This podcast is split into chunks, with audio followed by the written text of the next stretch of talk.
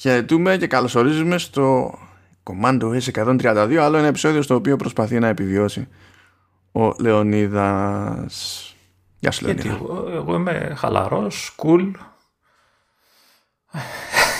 ναι, αλλά δε- δεν ξέρω, οι δικοί σου πώς σε προτιμούν συνήθως, με ελάτο ή σφιχτό;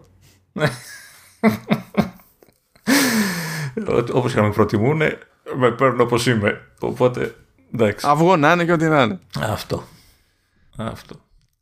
Τι έγινε, τι κάνεις; Εντάξει, καλά είμαι εδώ. Στη τέλος πάντων σχετική δροσιά. Κάνω και, τε- κάνω και καμιά, τη βλέπω και περιπετειώδης τύπος τις τελευταίες μέρες. Πάω να κάνω και κανένα περίπατο. Εκεί περιμένω 2, 3, 4, 5, 8, 10 ώρες μετά τη δύση του ηλίου για να καταφέρω να πέσει η θερμοκρασία κάτω από τους 30. ε, Εγώ πάλι τον περίπατο τον κάνω σε ώρες που δεν νομίζω ότι ξέρεις ότι υπάρχουν στην, στην ημέρα. Ξέρω εγώ γύρω σε 9 παρά 9 το πρωί. Εντάξει, να σου πω και εγώ κυκλοφορώ τέτοιες ώρες. Απλά αν μιλάμε για. Δηλαδή, ή, ή μιλάμε για Ελλάδα και δεν έχω κοιμηθεί για να κυκλοφορήσω τέτοιες ώρες, ή, ή απλά είναι τέτοια ώρα κάπου αλλού. Ναι. Όταν Εντάξει, εγώ οκ, κινούμαι. Δεν πείθεις κανένα, εντάξει. Να σου πω τώρα, γιατί κάνουμε επεισόδιο, αφού δεν έχουμε τίποτα να πούμε. Ενώ τε, τε- τελειώσαν όλα. Τα WWDC τελείωσε, οπότε άντε καλό καλοκαίρι. Τα λέμε από Οκτώβριο-Νοέμβριο που θα ανακοινώσουν τα, τα καινούργια iPhone. Οκτώβριο-Νοέμβριο. Ούτε αυτό δεν θες να πετύχεις. Σε, Σεπτέμβριο θα είναι, αλλά... Έμα είναι δυνατόν, εννοείται ότι θα είναι Σεπτέμβριο. Ε, αλλά τι, τι εννοείς, παιδιά, έχουμε βάλει τις μπέτες. Τσάμπα τις βάλαμε τις μπέτες. Δηλαδή. Τσάμπα τις βάλαμε, έχει λιώσει το μηχάνημα. Ε, έχει λιώσει το μηχάνημα, γκρίνια. Έχουμε, έχουμε εντυπώσει να, να μοιραστούμε από πράγματα που έχουμε αρχίσει να χρησιμοποιούμε πλέον. Συν τις άλλες εννοείται ότι κινούνται και πράγματα σε διάφορα άλλα μέτωπα. Ε, Οπότε, ας καλύψουμε τα μέτωπα Περιμένω. αυτά τα κλασικά. Περιμένω εγώ την ε, υπερανάλυση που θα κάνουμε στο arcade της εβδομάδας. Ε, εντάξει, έχει μπάλες και πρίζει μπάλες. Αυτό, ορίστε. Ε, τελείωσε το segment. ναι, εντάξει. Αλλά το κάθε τι στην ώρα του. Θα φτάσουμε και στις μπάλες. Ολονών τις μπάλες. Ναι. Λοιπόν, ξε- ξεκινάμε εδώ με Apple TV Plus γιατί συνεχίζει και η κινητικότητα, δεν το είδε κανένας. Λοιπόν, έτσι καλοκαιριάτικα η Apple ανακοίνωσε ένα ε, ντοκιμαντέρ ε, το οποίο λέγεται 9-11 Inside the President's War Room τελείως τυχαία, δεν πάει το μυαλό κανένας θα βγει στις 11 Σεπτεμβρίου Α, οκ. Όχι στις... ε, έτσι πως το διαβάζω εγώ είναι 9 Δεκ... ε, 8 Νοεμβρίου. Οι ανάποδοι αυτοί οι άνθρωποι πια. Ναι, εντάξει, είναι λυπηρό αυτό το πράγμα. Τι, τι να κάνουμε τώρα. Δεν είναι, εντάξει. Ε, 11 Σεπτεμβρίου λοιπόν θα σκάσει στην ουσία ένα ντοκιμαντέρ το οποίο είναι συμπαραγωγή της Apple και του BBC. Ε, γενικά στην Αγγλία από ό,τι κατάλαβα θα παιχτεί από το BBC, ε, από το BBC One. Ε, τώρα το αν θα μείνει αποκλειστικά εκεί ή όχι ε, γενικά δεν ξέρω αλλά εκτός ε, Βρετανίας θα, εκτός Ηνωμένου Βασιλείου βασικά θα έχει τα δικαιώματα η Apple και θα σκάσει εκείνη την ημέρα στο Apple TV Plus και θα έχει αφήγηση από Jeff Daniels το οποίο δεν θεωρώ καθόλου τυχαίο γιατί ο Jeff Daniels είναι ούτως ή άλλως ε, αρκετά πολιτικοποιημένος. Ε, και φαίνεται και σε επιλογές που κάνει δηλαδή πρόσφατες συμμετοχές είχε στο The Comey Rule ή και στο The Looming Tower το οποίο το έχω δει είναι και πολύ καλό. Ε, και κάτι που δεν αναφέρει και το θεωρώ τραγικό ότι δεν αναφέρεται ε, ως χαρακτηριστικό του Jeff Daniels τελευταία χρόνια τέλος πάντων στο press release ε, είναι το The Newsroom του Aaron Sorkin επίσης πολύ καλή σειρά και από τις λίγες περιπτώσεις τέλος πάντων παραγωγών που ε, ασχολούνται με το ειδησιογραφικό της υπόθεσης και το πώς λειτουργεί το πράγμα και το τι debate μπορούν να παίζουν από πίσω. Βέβαια Aaron Sorkin είναι λίγο εξειδανικευμένα όλοι μιλάνε με τρόπο που δεν μιλάει φυσιολογικός άνθρωπος για πάνω από 30 δευτερόλεπτα.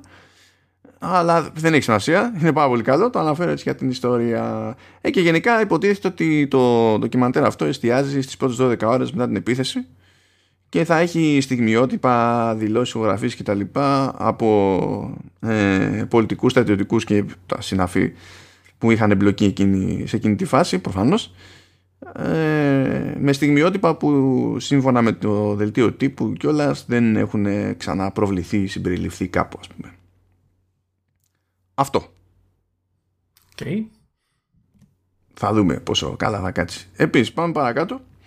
Η Apple λέει έκανε ε, ένα first look deal με την AR Content. Ε, θυμίζω ότι first look deal είναι και καλά το κονέ που κάνει κάποιος μια εταιρεία και λέει ότι κοίταξε να δεις όταν εσύ θα θες να φτιάξεις κάτι καινούριο πρώτα θα το δίνεις σε μένα και αν σου πω εγώ ναι με ενδιαφέρει τότε έρχεται σε μένα. Αν σου πω δεν με ενδιαφέρει τότε μπορείς να πας να το πουλήσεις αλλού.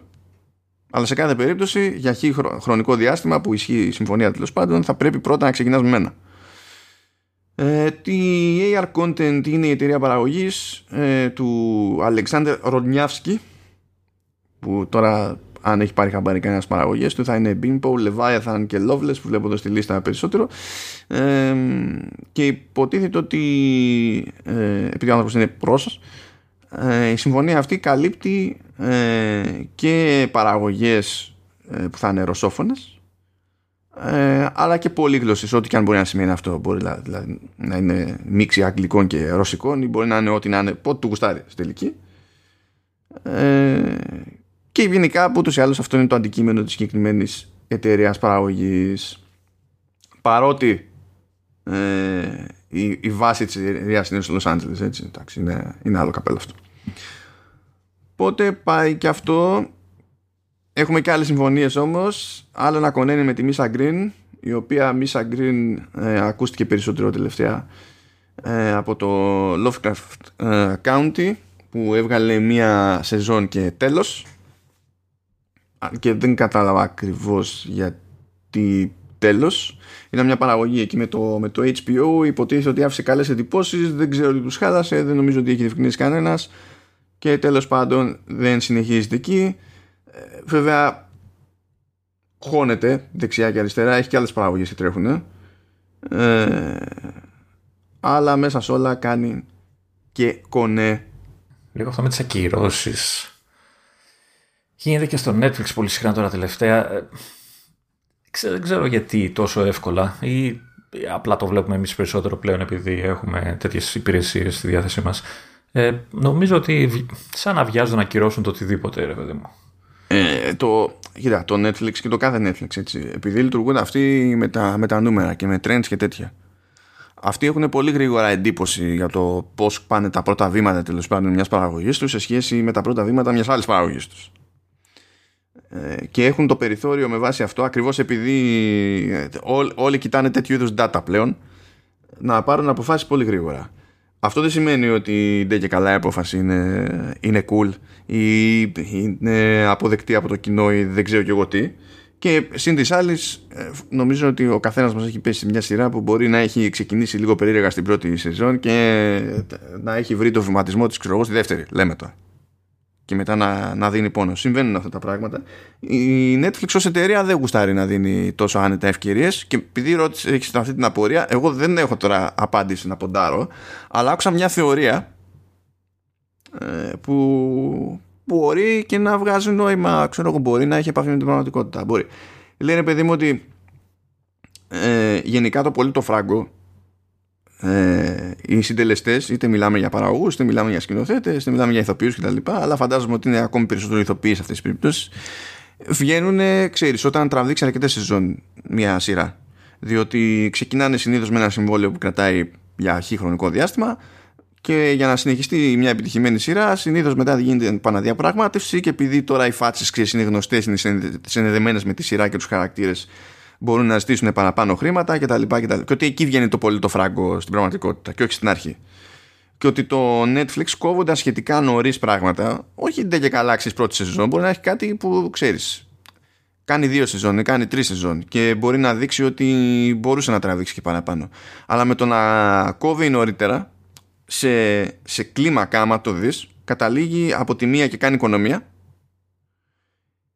και από την άλλη δεν επιτρέπει στην άλλη πλευρά, στην άλλη πλευρά τέλος πάντων εκείνη που παίρνει τα λεφτά από Netflix ε, να καταλήξει να έχει ενδεχομένως ξέρεις πολύ αυξημένη επιρροή ε, στην υπηρεσία στο, στο προϊόν τέλος πάντων.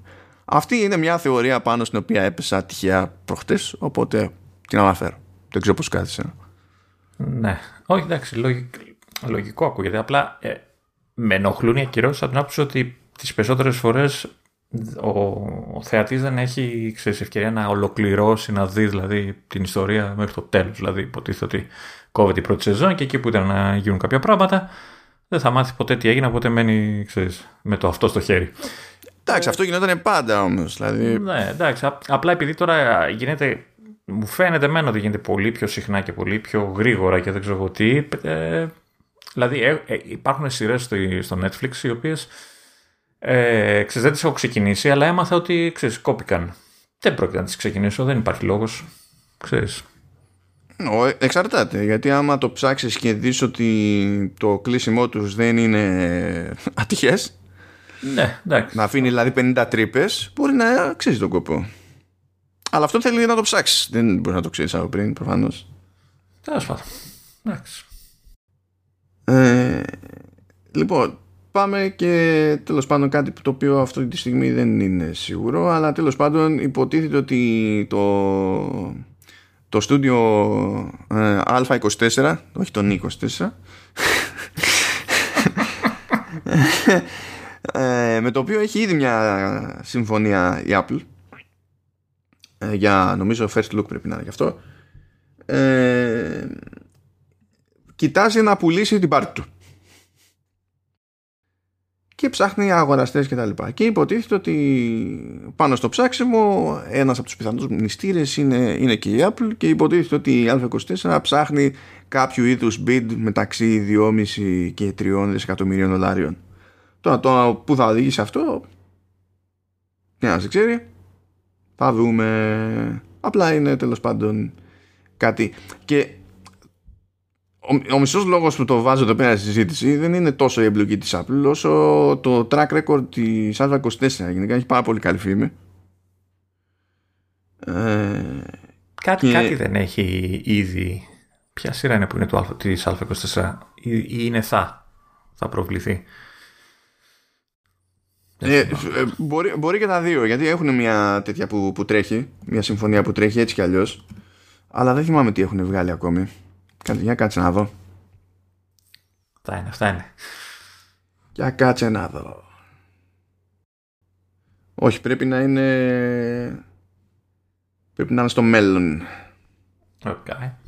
Είναι το, το Mr. Corman, το, το πρώτο που θα βγάλουν και βγαίνει σε 6 Αυγούστου στο, στο Apple TV Plus. Αλλά και αυτό είναι στο πλαίσιο συμφωνίας που, που έχουν κάνει, ρε παιδί μου αλλά γενικά έχουν ενδιαφέρον track record και κάνουν σχετικά ύποπτες παραγωγές και για τηλεόραση αλλά και για, και για κινηματογράφο. Λοιπόν, πάει και αυτό. Ήρεμα και ωραία και για το τέλος να πούμε ότι φέτος μάλιστα 35 υποψηφιότητες η Apple για παραγωγές Apple TV Plus στα, στα Emmy βασικά. Ε, και από αυτά τα 30, τις 35 υποψηφιότητες οι 20 πήγαν στο Εντλάσο ακόμη μαζεύει η πρώτη, η πρώτη σεζόν παρότι είναι κοντά στις 23 ξεκινάει η δεύτερη. Ε, και υποτίθεται ότι αυτό είναι και ρεκόρ για, τη, για την κατηγορία και καλά για κομική σειρά στην πρώτη σεζόν. Το προηγούμενο ρεκόρ ήταν με 19 υποψηφιότητες για την πρώτη σεζόν του Glee Τώρα τι θα μαζέψει, εντάξει, ένας το ξέρει. Θα δούμε τι θα, τι θα μαζέψει. Αλλά από εκεί και πέρα οι, οι υπόλοιπες 15 υποψηφιότητες έχουν μοιραστεί σε Mythic Quest, Central Park, Servant, το ντοκιμαντέρ για Billie Eilish, Boy State, Mariah Carey's Magical ε, Christmas Special. Πόνεσαι λίγο μέσα σου, ξέρω. Είναι πολύ πουλημένοι όλοι. Bruce Springsteen's Letter to You, The Year After Changed και Carpool Karaoke The Series. Δηλαδή, εντάξει, και εκεί ντροπή, αλλά τέλος πάντων. Αλλά έχουν ρε παιδί μου, εντάξει, υπάρχει μια κινητικότητα. Δεν είναι πρώτη μούρη στο καβούρι, έτσι, δηλαδή εννοείται ότι έχει μαζέψει πολύ πράγμα τον Netflix υποψηφιότητες και έχει σκιστεί και το Disney Plus.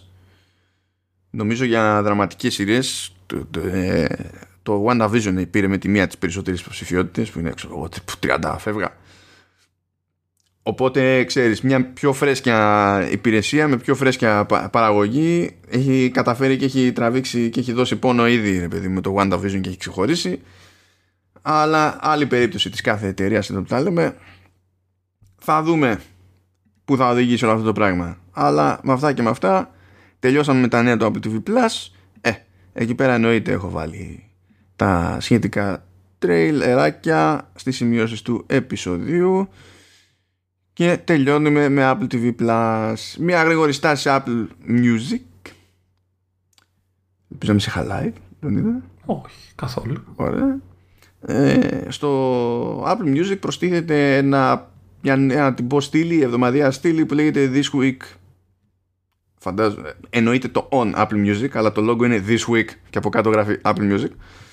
Ε, που είναι ένα σύντομο εβδομαδίο βίντεο στην ουσία που αναφέρει 4-5 πράγματα από αυτά που συνέβησαν ή ξεχώρισαν ξέρω εγώ, στον κόσμο της μουσικής την τελευταία ε, εβδομάδα και πηγαίνει πακέτο με κάποιες προτάσεις ας πούμε για προτείνει κάποιο playlist μπορεί να συνοδεύεται από κάποια συνέντευξη και τα λοιπά ε, κάποια επεισόδια από, από, από εκπομπές ραδιοφωνικού στυλ που γίνονται στην υπηρεσία και τα λοιπά είναι ένα βήμα ξέρεις την προσπάθεια του, του Apple Music να, να, να θυμίσει κατά το δυνατό το MTV όταν το MTV είχε επαφή με αυτό που υπονοεί το logo και το όνομά του. Μουσική ναι, ναι, ναι, αυτό. Ναι, γενικά με τη, με τη μουσική. Ε, και μπορείς να πεις ότι τέλος πάντων από την πλευρά των καλλιτεχνών των δισκογραφικών κτλ. αυτό αντιμετωπίζεται ως έξτρα, έξτρα παροχή. Αυτό και από Apple Music και ε, τώρα θα κάνουμε το κέφι σου Λεωνίδα διότι πάμε σε Apple Arcade. Να πω ότι αρνούμε. Δεν θέλω. Εντάξει, εντάξει. Έλα, ε, ε, δηλαδή, έχω, έχω αυτή τη εβδομάδα το Ultimate Rivals The Court. Το ναι. γήπεδο. ναι, αυτό θέλει, έχει, έχει λίγο backstory, διότι ε, είναι το δεύτερο Ultimate Rivals και το πρώτο λέγονταν The Ring. The Ring με K. Γιατί έτσι λέει υποτίθεται το γήπεδο στο hockey, στο ice hockey. Hockey big power. Ε, και υποτίθεται ότι το concept είναι ίδιο σαν παιχνίδι απλά την πρώτη φορά ε, ήταν ε, arcade ice hockey ως παιχνίδι ενώ τώρα είναι arcade basketball ως παιχνίδι ναι, ε, οι περισσότεροι θα αναγνωρίσουν ε, πώς το λένε NBA Jam μέσα ε, πώς είπαμε τη σειρά της EA δεν τη θυμάμαι ποτέ την καινούρια δεν, δεν θυμάμαι και εγώ πώς λέγεται. Είναι, είναι της 2K. Κάτσε, το, αν εννοείς το okay. NBA Playgrounds πρέπει να είναι της 2K. EA είναι, αυτό εννοώ και είναι της EA. Ναι. Ναι και η Playground τα, τα έχω έτσι, έχω και τα δύο. Εγώ βλέπω το K φίλος NBA Playground. Τόσο, τόσο λάθος να κάνω. Τώρα άνοιξα εδώ πέρα τη σελίδα και λέει. Ναι, τόσο λάθος κάνω. Όντως έχεις δίκιο. My bad. Sorry, sorry. 2K, όντως. Τα οποία, τα οποία είναι και ωραία παιχνιδάκια, έτσι. Τώρα δεν ξέρω αν ξέρεις ταυτόχρονα τον μπέρδευες λίγο με NBA Street, αλλά NBA Street πρέπει να έχουμε να δούμε αιώνες, ξέρω εγώ. Όχι, όχι, όχι. Για αυτά μιλάω για τα Playgrounds. Απλά είχα την PCA, αλλά OK, okay, είναι του 2K. Ε, τα οποία είναι πολύ σόι παιχνιδάκια. βέβαια το ένα με το δύο ξέρεις, δεν έχουμε μεγάλες διαφορές, ε, OK, okay, αλλά Εντάξει. Αλλά έχουν το χαβαλέ τους, ρε παιδί μου. Εδώ τώρα, στο The Court της Bitfry Game Studios, ε, ενοχλούμε από τα πρώτα ένα δευτερόλεπτο. Ούτε πήγα από δύο, αλλά όχι κατευθείαν ενοχλούμε. Ε, καταρχάς ενοχλούμε από το θόρυβο. Α, το soundtrack με ενοχλεί. Είμαι γέρος. ξέρω, δεν, δεν ξέρω τι φταίει. Αλλά με ενοχλεί απίθανα. Ε, δηλαδή είναι πολύ θορυβόδες, πολύ χωρίς λόγο. Δεν μ' αρέσει καθόλου. Ε, και το, το άλλο που δεν μπορώ και φαντάζομαι ότι, το, ε, ότι έκατσα και έπαιξα δύο-τρία παιχνιδάκια, δύο-τρεις αγώνες σε Apple TV που, OK, okay, εντάξει, ζορίζεται και λίγο το μηχάνημα κτλ. Κυρίως για να το δω σε τηλεόραση, ρε παιδί μου. Ε, η πρώτη εντύπωση, το, η πρώτη φορά που το είδα ήταν στο, στο, στο iPad. η πρώτη μου εντύπωση στο, στο iPad συνεχ, υπήρξε, ε, συνεχίσει μάλλον και ίσχυε και στην τηλεόραση. Ε, δεν βλέπεις τι γίνεται. Είναι το art έτσι λίγο, τι είναι αυτό το ανίον, ε, πολύ, δεν ξέρω, πολύ φλούο.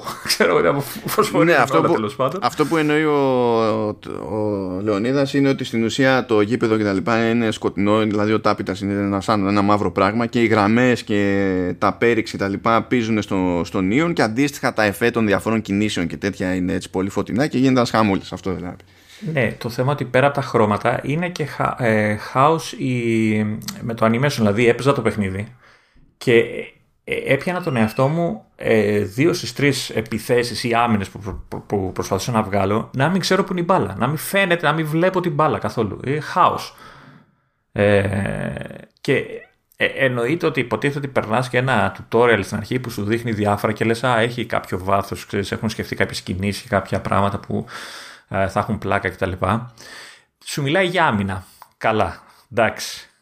Τρελό λολ.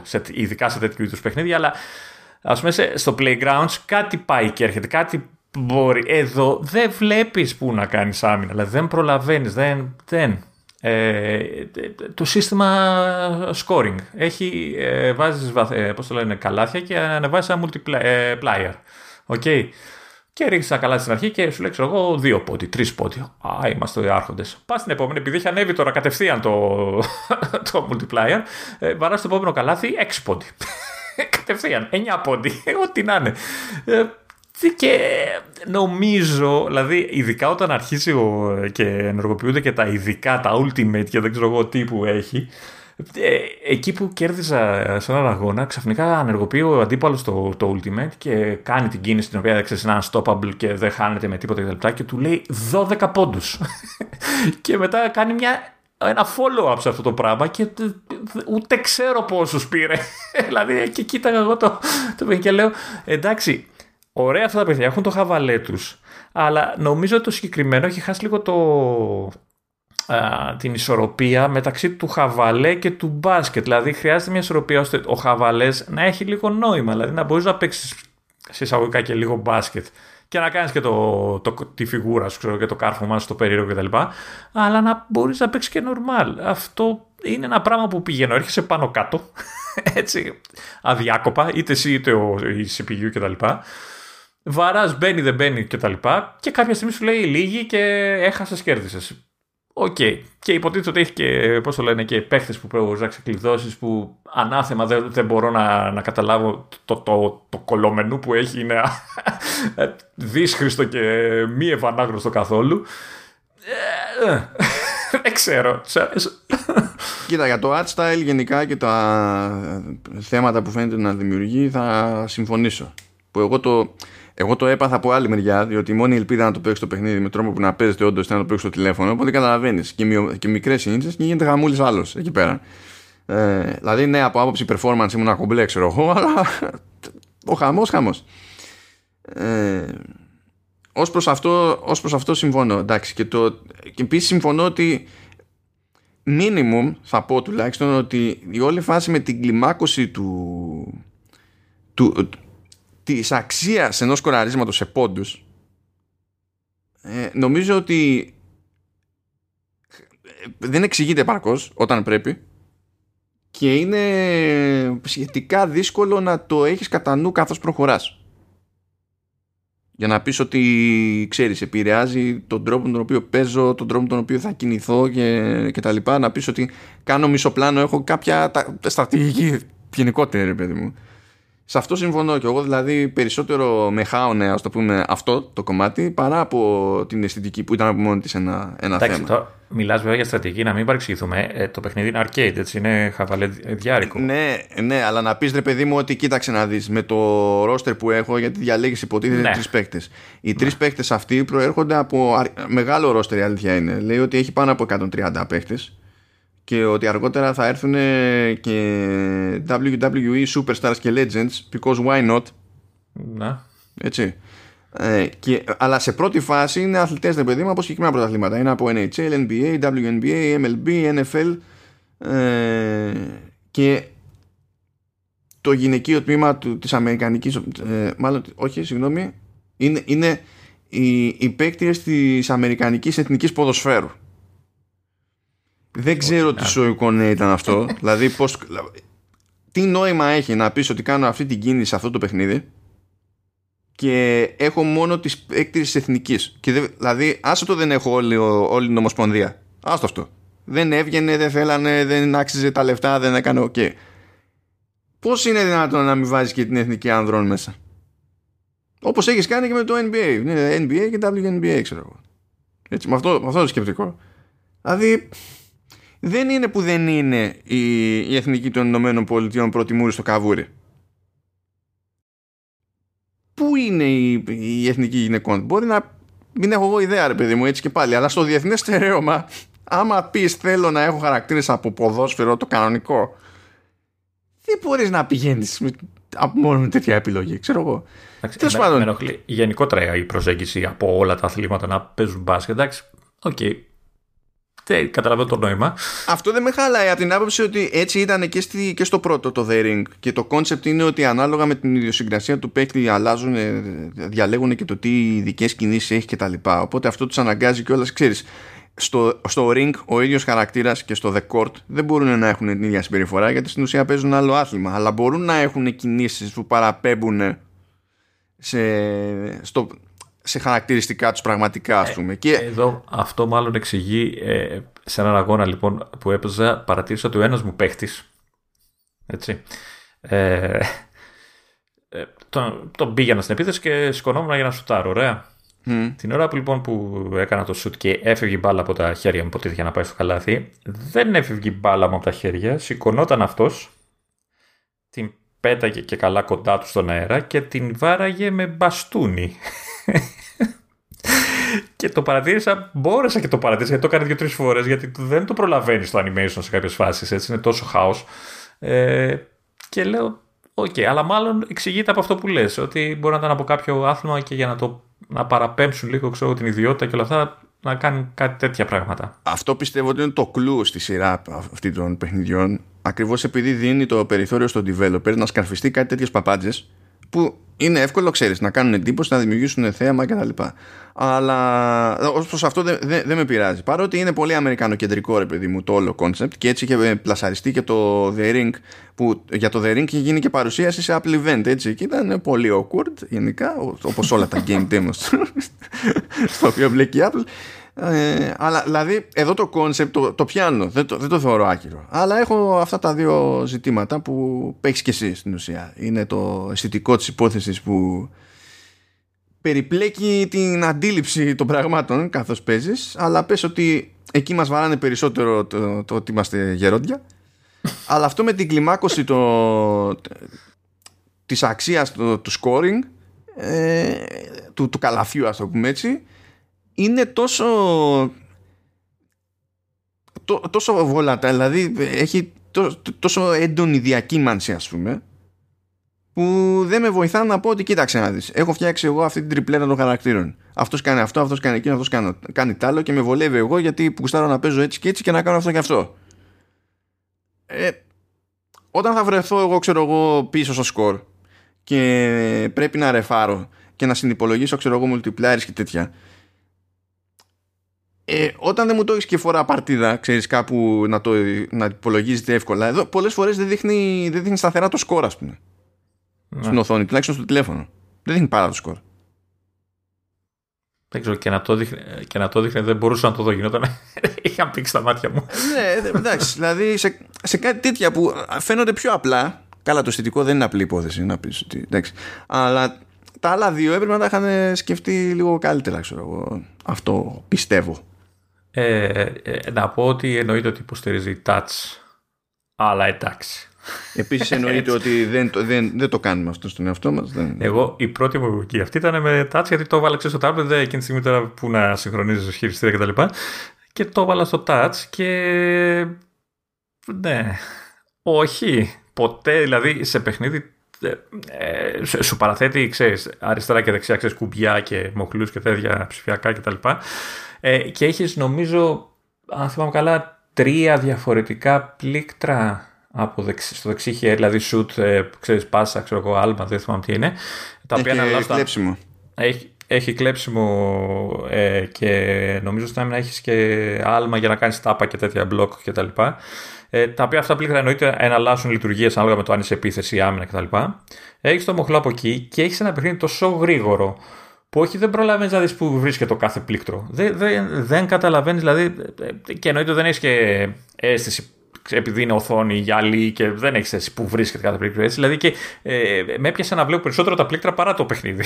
Έτσι, μέχρι να καταλάβω τι γίνεται. Το, οπότε λέω το παρατάς και συνδέεις χειριστήριο. Βελτιώνεται η κατάσταση με το χειριστήριο. Ε, εντάξει. Ε, θα μπορούσα, δεν ξέρω αν έχει και δυνατότητα για remapping, γιατί ας πούμε το, το κουμπί του άλματος ε, το έχουν βάλει αριστερά, ενώ συνήθως είναι το, ξέρεις, το αντίστοιχο Y του Xbox, το, το πάνω πλήκτρο. Ε, γιατί έχει και πιο νόημα, γιατί είναι απάνω, άλμα, ψηλά, ξέρεις, πάει εκεί το μυαλό. Ε, οπότε πολλές φορές πάταγα αυτό που δεν κάνει τίποτα και ναι. Ε, όχι, όχι. Μπορώ να πω ότι είναι από τα λίγα παιδιά που με ενόχλησαν πραγματικά στο, στην υπηρεσία. Ε, μπορεί να φταίει το ότι είμαστε γερόντια. Ε, να του δώσω ότι έχει multiplayer. Έτσι. Να του δώσω ότι έχει και ένα mode, ε, το λεγόμενο Gauntlet, το οποίο υποτίθεται ότι παίζεις μια σειρά από τουρνουά και αν τα καταφέρεις και δεν χάσεις, ε, ξεκλειδώνεις ξέρεις, ε, προ παίκτες και δεν ξέρω εγώ τι. Ε, αλλά δεν θα του δώσω κάτι παραπάνω, δηλαδή πραγματικά με ενοχλεί.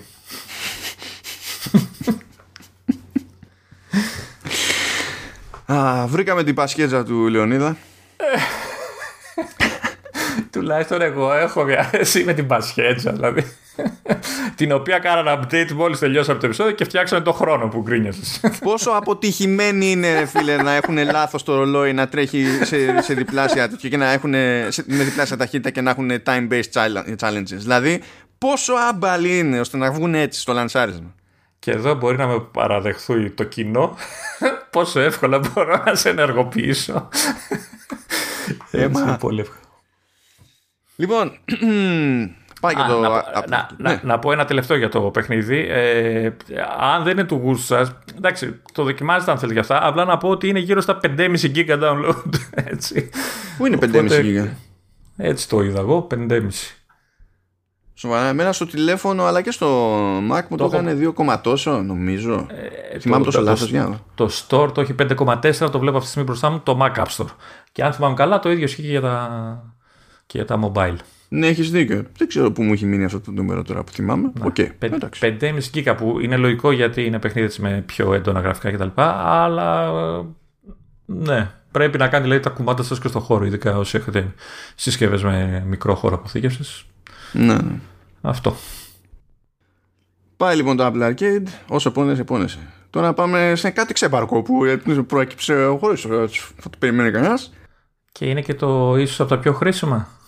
Δεν ξέρω. Ε, θα δούμε, είναι περίεργο αυτό. Λοιπόν, ε, αν θυμάστε, ε, απανωτές χρονιές η Apple έβγαζε ξέρω εγώ καινούργια iPhone και για κάποιο λόγο μερικούς μήνες αργότερα ε, έβγαζε battery cases όπου στην ουσία ήταν μια θήκη που είχε ενσωματωμένη μια μπαταρία έκανε μια ε, καμπούρα στο πίσω μέρος και συνδεόταν έτσι όταν έμπαινε το τηλέφωνο μέσα είχε και ένα connect, lightning connector στην ουσία η θήκη στο κάτω μέρος και κούμπονε στην υποδοχή για lightning του τηλεφώνου έτσι. Ε, τώρα όμως αυτή τη φορά όπως ανακοίνωσε βγάζει ε, MagSafe battery ε, battery pack. Δεν είναι δηλαδή θήκη είναι μια μπαταρία. The end. Που υποστηρίζει MagSafe. Και ε, είναι για να, για, και πάλι εννοείται το εξασφαλίζουμε τη, τη γνωστή καμπούρα. Πηγαίνει και κουμπώνει πάνω στο τηλέφωνο κατευθείαν με τους μαγνήτες, πάρα πολύ ωραία. Ή σε περίπτωση που έχουμε iPhone 12 γιατί όλα, όλα αυτά που θα πούμε τώρα ισχύουν σε iPhone 12 έτσι, εκεί πέρα πηγαίνει. Ε, αν έχουμε iPhone 12 με MagSafe άρα και θήκη με MagSafe τότε μπορούμε να βάλουμε το battery pack και πάνω από τη θήκη. Γιατί έχει πάλι τα ποινία και περνάει ρε παιδί μου ό,τι πρέπει να περάσει. Τώρα υπάρχουν διαφορε... ε, κάποιες ιδιαιτερότητες εδώ.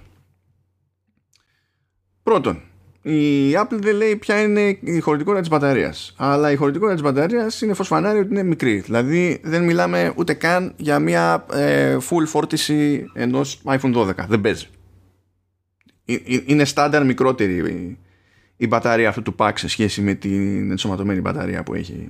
Πα, πάντως το Macromore μιλάει για 11,13. Ναι, στην, ε, στην ουσία λέει ε, 1460 mAh αλλά αυτό είναι που το έχουν τσεκάρει ξεχωριστά. Η Apple στο, στα, στο, στο product page ας πούμε δεν μπαίνει στον κόπο. Ε, και είναι ξεκάθαρα μικρότερη. Δηλαδή κάπου τόση ήταν η μπαταρία του iPhone SE πρώτης γενιάς ξέρω. Ε, ε, πάντως τα νούμερα που λέει εδώ είναι το, λέει το αντίθετο ότι είναι λίγο μεγαλύτερη από το, από το iPhone. Δηλαδή το, εδώ λέει 11,13 WH ε, watt. Τι, τι είναι αυτή; Βατόρες. Ναι, ναι, ναι δεν είναι όμως. Ναι, ναι, Α, αυτό είναι, αυτό είναι και 10,78 υποτίθεται είναι του, του iPhone. Ναι, είναι σχετικό αυτό. Ε, και πάλι δεν είναι, επειδή δεν λειτουργεί με τον ίδιο τρόπο το τηλέφωνο όταν συνειδητοποιήσει ότι φορτίζει από κάπου αλλού. Δηλαδή, έστω ότι το, οι 11,13 βατόρες ας πούμε ε, που λέει το Maxif Battery Pack έτσι είναι, τεχνικώς είναι νούμερο παραπάνω από 10,78 βατόρες που είναι σε, αλφα, σε iPhone 12 και iPhone 12 Pro. Και σίγουρα πάνω από 857 που είναι στο iPhone το, το 12 όταν όμως βάλεις το τηλέφωνο να φορτίζει τότε φορτίζει σαν να είναι στην πρίζα και τραβάει πιο επιθετικά ρεύμα. Καταναλώνει πιο, πιο μάλλον όχι φορτίζει, απλά καταναλώνει σε ό,τι και αν κάνει πιο επιθετικά ρεύμα. Οπότε το, το κοντινό το νούμερο δεν σημαίνει ότι ακόμα και έτσι προλαβαίνει να κάνει ολόκληρη φόρτιση.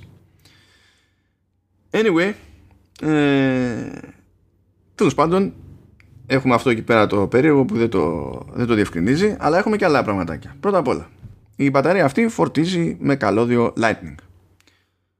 Και για να φορτίζει γρηγορότερα η Apple κάνει το κλασικό και σου λέει ότι σου προτείνω 20 Σάββατο ε, φορτιστή αλλά τέλος πάντων θα φορτίσει με ό,τι φορτιστεί και αν είναι δεν είναι αυτό το ζήτημά του. Τι γίνεται όταν το βάλουμε πάνω στο τηλέφωνο; Όταν το βάλουμε πάνω στο τηλέφωνο έχει το περιθώριο η μπαταρία αυτή να φορτίσει το τηλέφωνο αλλά με 5 watt. Όπως είναι νομίζω το μπριζάκι του iPhone το κλασικό το μικρό. Ναι, ναι, το κλασικό το μικρό. Φαντάζομαι ότι δεν την παλεύει λόγω υπερθέρμανσης διαφορετικά ή κάτι τέτοιο ή δεν ξέρω εγώ τι. Αν όμως είναι στην πρίζα τότε μπορεί να φορτίσει το, το τηλέφωνο με 15 watt που είναι και το όριο που έχει το MagSafe. Άρα λειτουργεί σαν ε, ενισχυμένο ενισχυμένος φορτιστής, ξέρεις αυτά που κυκλοφορούν, η ασύρμα της φόρτισης, ας πούμε. Έτσι. Δεν, δεν, δηλαδή, γίνεται δηλαδή. Δηλαδή έχουμε το τηλέφωνο. Έχουμε το τηλέφωνο, βάζουμε το battery pack και δεν είναι κανένα από τα δύο στην πρίζα. Το τηλέφωνο θα φορτίζει με 5, με 5 watt. Και αν κρίνω από τα, το, το, τι ίσχυε με τα battery cases, ε, ελπίζω δηλαδή να καταναλώνει πρώτα το σύστημα από το battery pack και μετά από την εσωτερική μπαταρία. Το οποίο αυτό σημαίνει κιόλας ότι ε, διατηρείται η φρεσκάδα της ενσωματωμένης μπαταρίας για μεγαλύτερο χρονικό διάστημα. Ελπίζω να το κάνουν, να ισχύει και εδώ. Ε, αν όμως έχουμε το, το, το, την μπαταρία πάνω στο τηλέφωνο και κουμπώσουμε καλώδιο Lightning σε φορτιστή, τότε φορτίζει με 15 W. Αυτό είναι το, το ένα της υπόθεσης. Όμως, δεν είναι αναγκαίο να βάλουμε το καλώδιο στο battery pack μπορούμε να βάλουμε το, το καλώδιο στο iPhone και τότε το battery pack φορτίζει από το iPhone. Έχει το 12 αντίστροφη φόρτιση. Ναι. Okay. Και αυτή είναι η πρώτη φορά που επιβεβαιώνεται. Αν θυμάστε αυτοί που μας παρακολουθείτε έτσι πιο συστηματικά είχαμε πει πριν προκύψουν τα δωδεκάρια ότι είχαν φυτρώσει κάτι φήμες ότι παίζει κάποιο τέτοιο κύκλωμα στο τηλέφωνο αλλά δεν ήταν ξεκάθαρο αν αυτό θα μεταφραστεί σε κάτι συγκεκριμένο όταν έρθει η ώρα ή αν είναι κάτι που μπήκε επειδή ήταν στο πρόγραμμα να γίνει κάτι αλλά λόγω timing δεν έβγαινε, δεν, δεν προλαβαίνανε και ταυτόχρονα δεν είχε νόημα να το ανασχεδιάσουν ξέρω εγώ ή ό,τι να είναι. Και όταν ανακοινώθηκαν τα δωδεκάρια τα iPhone δεν μίλησε κανένας για αντίστροφη φόρτιση. Μέχρι τώρα. που βγήκε αυτό το battery pack. Οπότε και, και το τηλέφωνο μπορεί να φορτίσει από την μπαταρία και η μπαταρία μπορεί να φορτίσει από το τηλέφωνο. Αλλά το δεύτερο το σενάριο είναι εφικτό μόνο όταν βάζουμε πράγμα στη, στην πρίζα. Έτσι, αλλιώς δεν έχει νόημα. Αν να βάλουμε την μπαταρία πάνω στο τηλέφωνο και ξαφνικά το τηλέφωνο αρχίζει να φορτίζει την μπαταρία, έχουμε πρόβλημα. Ναι. είναι ένα θεματάκι. Τώρα, κλασικά, εντάξει, αν είναι το μόνο battery pack που το κάνει αυτό, δηλαδή υπάρχουν ε, μεγαλύτερα battery packs που μπορούν να φορτίσουν ε, με αυτόν τον τρόπο το, το τηλέφωνο ε, αλλά δεν μπορούν να φορτιστούν από το τηλέφωνο. Και επίσης νομίζω είναι και το μόνο battery pack ως συνήθως δηλαδή το ίδιο ίσχυε και στα battery cases που μπορεί να εμφανίσει τη στάθμη στο, στο battery widget του, του iOS Τώρα λέει και κάποιες διευκρινήσεις εκεί πέρα η Apple ότι λέει ότι αν το βάλετε εκεί πέρα στη φόρτιση με το με, με γερό φορτιστή και τα λοιπά ας πούμε μπορεί να ανεβάσει λέει θερμοκρασία και αν ανεβάσει θερμοκρασία τότε μπορεί να σταματήσει λέει, για ένα διάστημα η φόρτιση της μπαταρίας αυτής μέχρι να πέσει θερμοκρασία και μετά να συνεχιστεί και τα λοιπά. Fun stuff, fun stuff. Ακούγονται αυτά. Δεν θα ξέρουμε ακριβώς τι, τι γίνεται. Αλλά τέλος πάντων that's about it. Δεν λειτουργεί με, με προηγούμενα iPhone. Ακριβώς επειδή βασίζεται στο σύστημα MagSafe και όχι απλά στο σύστημα C όπως ήταν στα 11 ας πούμε και τα λοιπά και τα δεκάρια ή τα 10S και, και τα 8 και τα 8 ναι αντίστοιχα. Ε, το οποίο εντάξει το, το λες και λίγο περίεργο από την άποψη πως όταν το πετάς πάνω στο τηλέφωνο και δεν είσαι με μπρίζα φορτίζει με 5 W που είναι κάτι που κάνει έτσι κι αλλιώς με τσι. Δηλαδή το τσι πήγαινε και 7,5, δεν θυμάμαι τι έκανε βέβαια στις εξωτερικές μπαταρίες, αλλά σίγουρα το, το τάλιρο το έπιανε ρε παιδί μου. Νομίζω με κάποιους φορτιστές πιάνει και 7,5, αν δεν κάνω λάθος. Ναι. Ε, φαντάζομαι ότι το κάνει λόγω του περισσότερο της εφαρμογής των μαγνητών, γιατί το άλλο δεν νομίζω ότι, δηλαδή δεν νομίζω ότι μπορεί να κάτσει πάνω. Είμαι περίεργος να δω. Δηλαδή, κάποιος φαντάζομαι θα το πάρει αυτό το πράγμα και απλά θα το κουμπίσει πάνω στο εντεκάρι για να δει τι θα γίνει. Άσχετα με το αν μπορεί να μείνει πάνω, ρε παιδί μου, με τους μαγνήτες. Για αν ξέρεις. Πάει βόλτα μόλις γυρίσει το τηλέφωνο. Αυτό έχουμε sellotape. Έτσι. Μπορείς να πάρεις και εσύ να το βάλεις στο χτάρι να δεις τι θα γίνει. Και άμα δεν γίνεται τίποτα, μου το κάνεις τώρα. Αυτό το 9-9 που λέει στο τέλος είναι η τιμή. Ναι, 99 δολάρια, αλλά υπολογίστε σε ευρώ, εδώ ξέρω εγώ θα είναι 120 ή κάτι τέτοιο. Ε, για τέτοιου είδους battery pack είναι ακριβό και μικρός σε χωρητικότητα, ξεκάθαρα. Αλλά φαντάζομαι ότι βασίζεται στο concept ότι κάνει ένα-δυο πράγματα που αυτή τη στιγμή που μιλάμε τουλάχιστον δεν κάνει κανένας άλλος. Οπότε ξέρω εγώ, ανάλογα που σας τη βαράει. Πώς σου φαίνεται, δηλαδή με αυτό ως δεδομένο το όλο το κόμπο; Ναι. Είναι κάτι ε... που θα σε γαργάλαγε, είναι κάτι που σου φαίνεται λιγότερο ή περισσότερο χρήσιμο για ψη σενάριο, ξέρω εγώ. Ε, η αλήθεια είναι ότι θα με γαργάλαγε ειδικά αν ε, ήταν, ήμουν σε φάση που το τηλέφωνο έχει αρχίσει ξέρεις, και ευθύρεται πια η μπαταρία. Θα ήταν μια εύκολη φάση να, έχεις, να κουμπώνεις μια μπαταρία πάνω, να προσθέτεις ξέρεις, διάρκεια κτλ. Ε, με χαλάει λίγο η τιμή. Μπορώ να τη δικαιολογήσω από αυτό που είπες ότι κάνει κάποια πράγματα που δεν τα κάνουν οι άλλοι κτλ. Ε, δεν βοηθάει να, να πεις ε, το παίρνουμε τώρα και ας το έχουμε. Ξέρεις, είναι λίγο τσουχτερή.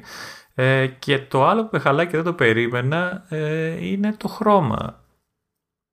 Ε, δεδομένου των συσκευών που α, ξέρεις, ε, προορίζεται και οι περισσότερες έχουν χρώματα άλλα το λευκό δεν ξέρω κατά πόσο. Δηλαδή θα μπορούσες να πεις, δεν ξέρω τώρα η παραγωγή πώς θα γινόταν, αλλά θα μπορούσε να βγάλουν, ξέρεις, ανάλογα με το χρώμα της συσκευή σου, το αντίστοιχο pack.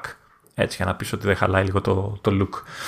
Ναι, ή έστω γιατί και τα battery cases που βγάζανε, τα βγάζανε σε ξέρω, ένα-δυο χρώματα συνήθως. Τρία, κάτι τέτοιο. Να πεις ότι εντάξει, δεν τα ταιριάζουμε ακριβώς, δεν βγάζουμε τόσα χρώματα, αλλά ναι. ας μην το βγάλει μόνο λευκό, ξέρω εγώ. Ναι. ναι. Ε, Εντάξει. Ε, ναι, σίγουρα θα το σκεφτόμουν γιατί μου φαίνεται βολικό. Τώρα, αν θα είναι αυτό, υπάρχουν και άλλα MagSafe αντίστοιχα ε, αξεσουάρ που ε, κυκλοφορούν ήδη, δεν το ξέρω, αλλά σίγουρα βολεύει να έχεις μια τέτοια μπαταρία γιατί ακόμα και όταν έχεις powerbank, πάντα ψάχνει λίγο με το καλώδιο. Πρέπει να κουβαλάς και το καλώδιο και πρέπει να το συνδέσεις και θα ενώ με αυτό, τσακ, τσακ, μπαίνει, γεια σας και, και συνεχίζουμε. Εντάξει, βέβαια αυτό τουλάχιστον ξέρεις, τη, τη διαδρομή του ρεύματος από το battery pack στο τηλέφωνο είναι κάτι που μπορείς να κάνεις και με άλλα battery packs που θα υποστηρίζουν και το τηλέφωνο σου ξέρω εγώ και θα δίνουν και περισσότερο ρεύμα Έχουν μεγαλύτερη χωρητικότητα. Απλά αυτά πώς θα κολλάνε στο τηλέφωνο μου. Αυτό ενώ αυτό έχει και το μαγνήτη, ας πούμε. Ναι. Ε, και, και, η, και η αντίστροφη φόρτιση είναι βολική. Ε, σε φάση που έχεις φάει το battery pack, έχει τελειώ, τελειώνει και η μπαταρία του κινητού και τέλος πάντων φτάνεις στη φάση να το συνδέσεις σε μπρίζα, που δεν χρειάζεται ξέρεις, να, να, να, τα φορτίζεις ξεχωριστά. Δηλαδή, κουμπώνεις το κινητό και αυτό θα αναλάβει να φορτίσει και την μπαταρία. Ε, Γλιτώνεις λίγο χρόνο. Τέλος πάντων, είναι λίγο πιο βολικό να, να, να έχεις ένα καλό και για τα δύο. Ναι, αυτό, αυτό ισχύει. Αυτό με βολεύει και εμένα. Νομίζω ότι ε, είναι το πρώτο battery pack τέλος πάντων της Apple. Καλά να μου πεις, έτσι κι είναι το πρώτο battery pack που ήταν battery case. Αλλά τα battery cases με ζορίζανε. Με ζορίζανε όχι επειδή ήταν ε, άχρηστα, ξέρω εγώ, ως πρόταση. Αλλά επειδή αναγκαστικά ξέρεις, ήταν και θήκη που ήταν στο σουλούπι του τηλεφώνου και όταν θα άλλαζες τηλέφωνο, αναγκαστικά την έτρωγε μαρμαγκά η θήκη. Ε, ναι, ε, εμένα πιο πολύ θα με, θα, με θα με χάλαγε η καθημερινότητα, η καθημερινή χρήση του ότι ξέρω εγώ έχω αυτή τη θήκη αλλά επειδή έχει την καμπούρα και ξέρεις δεν πολύ βολεύει όταν δεν τη χρειάζομαι την μπαταρία να, να βάζω βγάζω τη θήκη από ό,τι θυμάμαι ήταν δύσκολο αυτό να μπαίνω βγαίνει αυτή η θήκη. Ε, ε, λόγω του connector ήθελε λίγη προσοχή mm. παραπάνω. Εντάξει. Οπότε στο αλλά... καθημερινό δεν βόλευε. Ενώ αυτό με το, με το μαγνήτη είναι πιο παπαπ, πιο άμεση φάση. Εμένα επειδή είναι με MagSafe μου κάνετε καλύτερα όχι απλά για την εφαρμογή αλλά επειδή μου μένει η εντύπωση ότι αν πάρω κάτι τέτοιο στο επόμενο τηλέφωνο με εξαίρεση το να έχει κόψει το MagSafe η Apple ε, θα συνεχίσει να είναι χρήσιμο αυτό το battery pack και δεν θα πάει για φούντο. Ενώ τα προηγούμενα πηγαίνανε για φούντο. Αν άλλαζα τηλέφωνο δεν μπορούσα να κάνω να το συνδέσω αυτό το πράγμα πάνω και ήμουν αναγκασμένος να πετάξω μια θήκη μαζί με μπαταρία. Ή να πετάξω τέλος πάντων, να την πουλήσω, να τη δώσω αλλού τέλος πάντων, αλλά δεν μπορούσα να τη χρησιμοποιήσω εγώ. Ο ίδιος. Δηλαδή. Πόσο, εύκολα, πόσο εύκολα το διατηρεί το MagSafe, αλλά το κάνει τετράγωνο, ξέρω εγώ. για να μην ταιριάζει πουθενά οι μαγνήτε σου. με, αυτό, με αυτό το σκεπτικό το βλέπω έτσι λίγο πιο ζεστά, ρε παιδί μου, αυτό το πράγμα.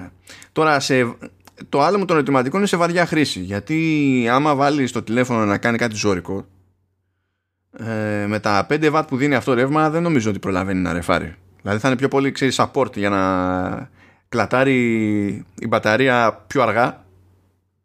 Όχι, ε, εγώ νομίζω ότι δεν είναι για βαριά χρήση. Απλά είναι για τις φάσεις που ξεμένει στο δρόμο μπαταρία και είναι θεωρητικά πρέπει να είναι και σχετικά μικρό σε μέγεθος. Έτσι δεν πρέπει να είναι πολύ ναι. μεγάλο. Ε, οπότε έχεις κάτι εύκολο και μικρό σε μια τσεπούλα, σε ένα τσαντάκι και έχεις μια σιγουριά ότι ξέρεις τι, ακόμα και να αρχίσει να τα παίζει μπαταρία να, να, να ξεμένω μπαταρία, έχω αυτό κλαπ, ούτε έχεις καλώδιο βάνισέ μου που θα βρω πρίζα να το βάλω ή τέτοια, τίποτα έτσι, μπαμ μπαμ και, και γεια σας. Ε, τώρα, για βαριέ χρήσεις που λες, δεν νομίζω ότι είναι αυτό που θες. Εντάξει. Όσο να είναι τέτοιες χρήσεις, νομίζω η μπρίζα είναι το, ο φίλος σου. Όχι, το λέω για χρήση στην οποία ε, θα την κάνεις έτσι κι αλλιώς εκτός μπρίζας. Δηλαδή, κάθομαι, ξέρω, λες κάθομαι και κάνω τέτοιο, τραβάω 4K βίντεο for the ages. Ή πρέπει να, να πειράξω πράγματα, να κάνω διεργασίες δηλαδή στο τηλέφωνο εκτός βάσης. Γιατί άμα ήμουν, αν δεν ήμουν εκτός βάσης θα είχα και άλλες επιλογές εκτός από το τηλέφωνο να κάνω κάποια πράγματα. Ε, που ξέρεις ότι ζορίζουν ρε παιδί με το τηλέφωνο τραβάνε περισσότερο ρεύμα. Και, και το ζεσταίνουν. Οπότε, άμα το ζεσταίνουν αυτά, το ζεσταίνει και η μπαταρία. ναι, φαντάζομαι ότι ένας λόγος που μένει στα 5 W σε εκείνο το σενάριο η φόρτιση με την μπαταρία είναι, είναι και αυτός. Αλλά πιστεύω ότι σε βαριά χρήση πάλι θα πέφτει η στάθμη της ενσωματωμένης μπαταρίας, αλλά με την υποστήριξη του battery pack θα πέφτει πιο αργά. Δεν νομίζω ότι με 5 W σε κάθε σενάριο χρήσης μπορεί, μπορεί να δίνει τόσο ρεύμα ώστε ξέρεις, ε, να μην πέφτει η στάθμη της ενσωματωμένης. Αν πας ας πούμε και κάνεις κάτι ύποπτο με βίντεο και ας το, δηλαδή και πέραν του 4K αν κάνεις κάτι ύποπτο με βίντεο πας ξέρω εγώ και χρησιμοποιήσεις μια εφαρμογή τύπου double take που σου επιτρέπει να γράφεις από, ε, από δύο μεριές, από δύο αισθητήρες ταυτόχρονα. Αυτό είναι τα καίει όλα όπως το Έτσι. Ε, είναι, είναι σαν να βάζεις extension στο, με, τη, με την μπαταρία αυτή. Απλά θα πεθάνει πιο αργά. Δεν θα ανασταλεί ο θάνατος. Ε, Απλά... Ε, εννοείς ότι δεν θα προλαβαίνει να φορτίζει, έτσι, γιατί θα είναι τόσο ναι, ναι. μεγάλες οι απαιτήσεις και η μπαταρία είναι μικρή. Οπότε... Ναι, δεν είναι, ότι, δεν είναι ότι δεν θα δίνει ρεύμα, αλλά δεν θα δίνει τόσο ρεύμα ώστε να σταματήσει την μπαταρία να πέφτει σε στάθμη. Απλά θα μειώνει την ταχύτητα της πτώσης της στάθμης. Σε κάτι θα τόσο. τράβαγες 10 λεπτά 4K βίντεο 120 frames, θα τραβήξει σε 10 λεπτά και 10 δευτερόλεπτα. Κάπως έτσι. Ναι, οπότε δηλαδή σε κάποιες περιπτώσεις πιο βαριές μπορεί να είναι σχετική στην εισφορά. Αλλά εντάξει, δεν συμβαίνουν αυτά κάθε μέρα εκ των πραγμάτων. Ε, εντάξει, και αν συμβαίνανε κάποιος που ήξερε ότι είχε τέτοιο θέμα θα την είχε πέσει σε powerbank που έδινε και άλλα watt και δεν τον ένοιαζε ούτε να είναι ασύρματο ούτε τίποτα. Απλά το σκέφτομαι, ξέρεις, σαν συνολικό τέτοιο. Πάντως, εξακολουθώ να μου αρέσει το χρώμα, αλλά το βλέπω στα δύο παραλλαγές που το δείχνουν. Δεν μ' αρέσει. Πρώτα απ' όλα πιο χρώμα είναι, είναι άσπρο. Ναι, αυτό. Ναι, δηλαδή το δείχνουν στο μοβάκι και το δείχνουν και στο πρώτο. Μπλε είναι αυτό τώρα, τι το θεωρείς. Δεν ξέρω. Δεν. Κάνε το μαύρο τουλάχιστον, παιδί μου, ξέρω εγώ. Καλά για να κάνουν αυτοί μαύρο οτιδήποτε θέλουν παρακάλιας. Τέλος πάντων. Λοιπόν, πάει γι' αυτό και τώρα beta stuff. Περιτώ να σου πω ότι ε, αυτό το που παθαίνω πάντα με τις beta είναι ότι τα λέμε, τα λέμε, τα λέμε κάθε εβδομάδα, λέμε, λέμε, λέμε, 100 ώρες λέμε και έρχεται η στιγμή που βάζεις beta και δεν θυμάμαι τίποτα από τα καινούργια πράγματα που κάνεις πέρα από κάποια που είναι έξω πέφτουν στη μούρη σου μπαμ. Ε, οπότε εχθές που μου είπες ότι έτσι λίγο να πούμε πράγματα για δεν ξέρω θες να ξεκινήσουμε με τη σειρά που μου τα λες ε, που τα έχεις γράψει, να Ναι, πάμε έτσι εδώ σε δηλαδή. πόνο, γιατί έτσι κι αλλιώς εσύ έχεις δοκιμάσει κάποια πράγματα που εγώ δεν μπορώ να δοκιμάσω, γιατί έχεις και iPad στη μέση. Και εγώ αντίστοιχα έχω δοκιμάσει κάποια άλλα που δεν μπορείς εσύ να δοκιμάσεις. Έχουμε. Πάμε. Ωραία. Ε, όταν μου είπες λοιπόν ότι θα μιλήσουμε για αυτά τα πράγματα, το, η πρώτη μου σκέψη ήταν να κοιτάξω τι γίνεται με το Pencil. Ε, αλλά επειδή δεν είδα ή δεν είδα διαφορές γιατί εντάξει δεν το χρησιμοποιώ και πολύ ε, γύρισα σε πιο αγαπημένα πράγματα και είπα να, να συνδέσω μετά από πολύ καιρό ε, πληκτρολόγιο και ποντίκι στο, στο iPad μου. Το οποίο βέβαια, αν θυμάσαι, όταν συνδέω το ποντίκι ε, του Mac ε, και το πληκτρολόγιο, ειδικά το ποντίκι μου πετάει η ειδοποίηση ότι ξέρεις, θα πεθάνει το μηχάνημα, θα πεθάνει το Bluetooth, θα πεθάνει, ξέρεις, ε, επηρεάζεται η ποιότητα και τέτοια. Δεν ξέρω για ποιο λόγο. Τέλος πάντων, τα κάνει αυτά. Δεν έχω δει βέβαια ουσιαστική διαφορά, αλλά τέλος πάντων ε, τα σύνδεσα κυρίως για να δω ε, τι γίνεται με το πληκτρολόγιο γιατί πλέον ε, αν, αν το καλοσκεφτούμε εδώ και κάμποσο καιρό κυκλοφορούν και dedicated ε, πληκτρολόγια μάλλον πιο σοφιστικέ ας πούμε, τα trackpad και όλα αυτά. Οπότε θεώρησα ότι θα έχουν κάνει κάποιες ε, αλλαγές, κάποιες προσθήκες, κάποιες βελτιώσεις στην, ε, στην όλη φάση.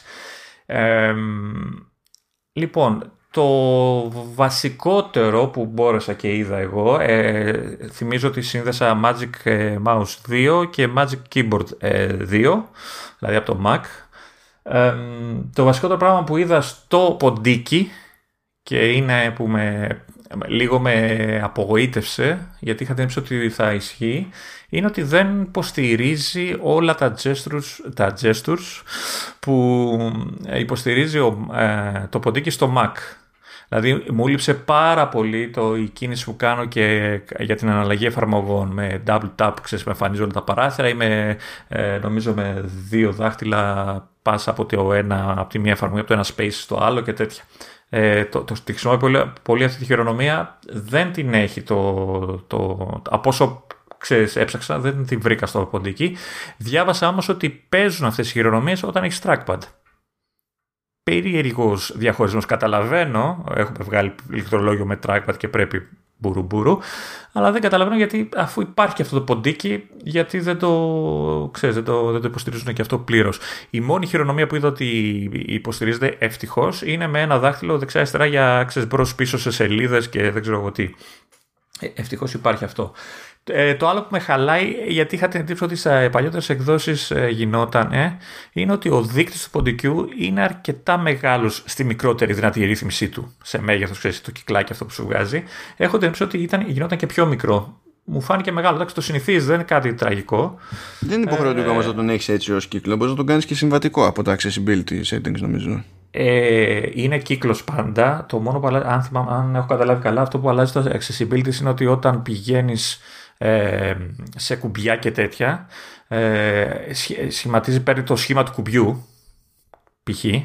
Ε, αυτό είναι κάτι που το απενεργοποιώ κατευθείαν, έτσι, γιατί με, με, με αποπροσανατολίζει.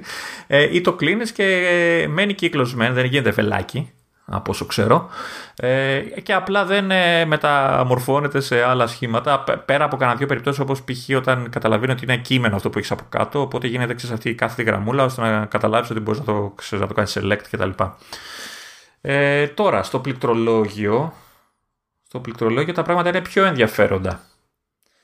Κυρίως γιατί η, ε, λόγω το, της ύπαρξης των νέων θηκών ε, έχουμε το λεγόμενο globe key. Το, το, το, το πληκτράκι αυτό που έχει την υδρόγειο απάνω, το οποίο με το iPad OS το 15 ε, ε, παίρνει, παίρνει ζωή, παίρνει πάνω του λειτουργίες αρκετές. Ε, είναι ένα ακόμα modifier στα χέρια του χρήστη ε, και η βασικότερη λειτουργία του είναι, ε, αν, αν ξέρεις, αν, ε, και όποιος άλλος έχει χρησιμοποιήσει πληκτρολόγιο, ξέ, ξέραμε ότι μέχρι τώρα όταν πατάς το command ε, παρατεταμένα, μετά από λίγο σου εμφάνιζε ένα παράθυράκι με συντομεύσεις.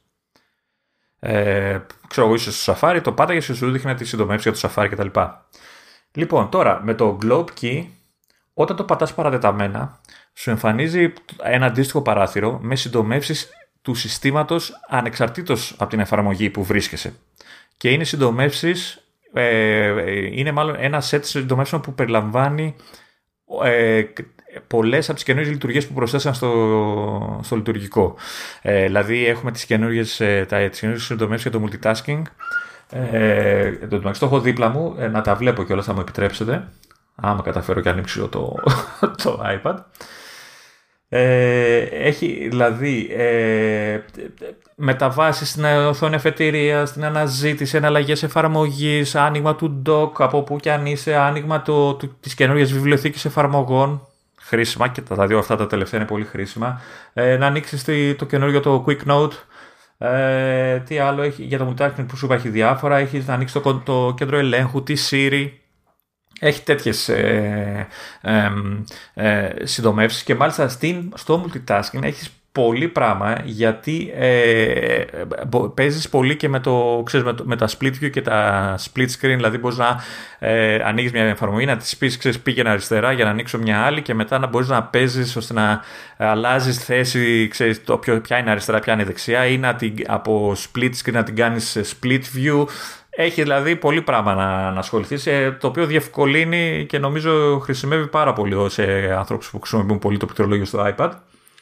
Ε, το, το άλλο που παρατηρείς είναι ότι αυτά τα μενού με τα, με τα shortcuts και στο Globe Key και στο Command Key το οποίο εξακολουθεί να, να σου βγάζει ε, shortcuts αλλά αυτή τη φορά είναι τα shortcuts που έβγαζε και παλιότερα δηλαδή αλλάζουν ανάλογα με την εφαρμογή που είσαι ε, λοιπόν, όλο αυτό το σύστημα με το παράθυρο ε, είναι τελείως αλλαγμένο, ε, χωρίς, καταρχάς είναι χωρισμένο, έχεις επάνω το παράθυρο με τις ε, συντομεύσεις και από κάτω έχεις μια γραμμή η οποία είναι ε, οι, οι ενότητες, ας το πούμε, οι κατηγορίες, κουμπιά, καρτέλες, πώς μπορείς να το πεις, ε, που διαχωρίζουν τις συντομεύσεις ανάλογα με τη λειτουργία τους. Δηλαδή, ε, στο Globe Key έχεις σύστημα, έχεις πολυδεργασία, στο split view, τέτοια πράγματα. Στο, στο, στο command key, ε, αν μπει σε μια εφαρμογή, αυτό το παράθυρο αρχίζει από κάτω, η γραμμούλα αυτή. Ε, είναι αυτό που λέγαμε σε, στα, όταν αναφέραμε τα διάφορα, ότι ε, φέρνει κατευθείαν στο νου το, menu, το menu bar του, του Mac. Έχεις file, έχεις edit, έχεις τέτοια πράγματα. Ε, τα οποία είναι χρήσιμα και το, και το καλύτερο από όλα είναι ότι είναι και ε, ε, πα, πατήσιμα. Έτσι δηλαδή δεν χρειάζεται απλά να δεις το shortcut ώστε να το θυμάσαι. Μπορείς εκείνη τη στιγμή να πας στο ποντίκι το δάχτυλο, να πατήσεις την εντολή και να το κάνεις. Δηλαδή σαν κλασικό μενού. Ε, και μάλιστα ε, και τα δύο μενού αν θυμάμαι καλά ναι, ε, με, το που το ανοίξει, με το που ανοίξεις, έτσι και πας να γράψεις κάτι, ε, μεταμορφώνονται σε αναζήτηση, οπότε ψά, μπορείς να γράψεις ξέρεις, κάποια εντολή, να στη βρει κατευθείαν, ε, χωρίς καθυστέρηση κτλ. Ε, αυτό το πράγμα, όλο αυτό το σύστημα το καινούριο, ε, για μένα έχει προοπτικές. Ε, θα βολέψει ειδικά Mac users που θα δουν ξέρεις, κατευθείαν file edit και τέτοια θα, ε, θα, θα τους βολέψει πάρα πολύ Από την άλλη, και το έχω διαβάσει και αρκετή γκρίνια, ε, πολλοί δυσκολεύονται με το, με το Globe Key. Ε, καταρχάς, είναι ένα ακόμα modifier, έτσι. Πρέπει να θυμάσαι ένα σκασμό ακόμα καινούργια πράγματα. Ένα είναι αυτό. Που λες, OK, έτσι αλλιώς με τα shortcuts πάντα υπάρχει ένα πίξιμο, πάντα καταλήγεις στο να μαθαίνεις 2, 3, 4, 5 που σε βολεύουν κτλ. Ε, το θέμα είναι ότι αυτό το πλήκτρο δεν υπάρχει παντού. Ε, δεν υπάρχει σε όλα τα πληκτρολόγια, οπότε ε, κάποιοι κα, κακεντρεχείς άρχισαν να λένε ότι ξέρεις, αναγκάζει να πάρεις το δικό του πληκτρολόγιο και δεν ξέρω εγώ τι. κάτσε, κάτσε, κάτσε. Wait. Ποια, ποια πληκτρολόγια; Ε, τρίτα. Δεν το έχουν όλοι. Τώρα τελευταία έχει αρχίσει και μπαίνει νομίζω. Τα παλιότερα, ας πούμε το, το Magic Keyboard δεν έχει. Globe Keep. Το Globe δεν είναι ε, ακριβώς στη θέση που υποτίθεται ότι ήταν το, το function key. Ναι, θα, θα σου πω. Δεν, δεν υπάρχει λειτουργεί. Δηλαδή, εγώ έπαιζα, το globe key για μένα είναι το, το, το, fn, το function key. Εννοείται λειτουργεί. Απλά κάποιοι, σε κάποια νομίζω που δεν πρέπει να υπάρχει. Δεν ξέρω τι εννοούν γιατί γκρινιάζουν. Αλλά ακόμα και αυτό να εσύ ότι δεν υπάρχει καθόλου, το σύστημα σου δίνει τη δυνατότητα να κάνεις remap modifiers και να του πεις ότι αυτό το modifier θα δουλεύει ως έτσι. Μπορεί να βάλεις το caps lock, ξέρω, άμα δεν σε ενδιαφέρει σαν πλήκτρο.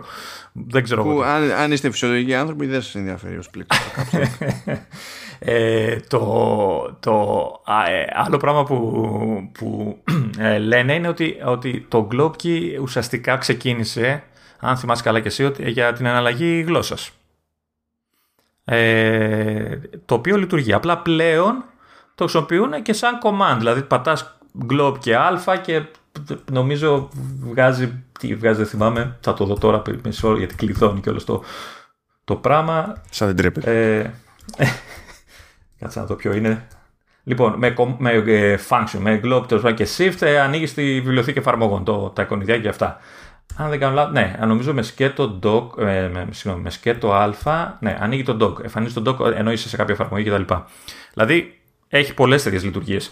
Ε, απλά πρέπει να κάτσεις να μάθεις πράγματα. Ε, πιο δύσκολο από ό,τι ακούγεται συνήθως. Δεν ξέρω, μου φάνηκε για λίγο βουνό. Βέβαια είναι και κάτι που δεν το χρησιμοποιώ συχνά, οπότε ξέρεις με τον καιρό μπορεί να, ε, να τα συνηθίζεις. Ε, αυτό που μπορώ να πω είναι ότι επειδή η εναλλαγή γλώσσας έχουμε πει είναι επωνεμένη ιστορία στο, στο iPad, γιατί εξακολουθούν να χρησιμοποιούν το shortcut ε, που έχω μάθει εγώ από τον Mac ε, για να εμφανίζεται το πεδίο της αναζήτησης του iPad. Ε, ποτέ δεν με βόλεψε η εναλλαγή γλώσσας, ε, ξέρεις, να το κάνω χωρίς σκέψη κτλ. Ε, το Globe Key με βολεύει περισσότερο. Είναι σε κακό σημείο βέβαια, αλλά αλλάζεις γλώσσα ε, με ένα πλήκτρο. Μπαμ, μπαμ. Και γίνεται και ψιλογρήγορα. Βέβαια, βέβαια, υπάρχει επιλογή ευτυχώς. Μπορείς να το ορίσεις για κάποιο λόγο, δεν ξέρω αν είσαι φυσιολογικός άνθρωπος, δεν ξέρω κτλ. ως emoji key. και να το πατάς και να σου βγάζει το παραθυράκι να διαλέξεις emoji και δεν συμμαζεύεται. Ναι, τώρα αυτό ξέρεις. Αυτό είναι το ευθέως ανάλογο του software keyboard που παίζει σε iOS, iPadOS κτλ. Και είναι συνήθεια ε, το, κυρίως αγγλόφωνων διότι οι αγγλόφωνοι κάθε πότε πρέπει να κάνουν αλλαγή γλώσσα στη ζωή τους. Δεν είναι σαν και εμάς. Οπότε το, το να έχουν, δηλαδή σκέψου, ε, ε, αν ήταν Globe Key και ήταν μόνο για εναλλαγή γλώσσας, για αυτούς θα ήταν κατευθείαν άχρηστο για αυτό το κομμάτι.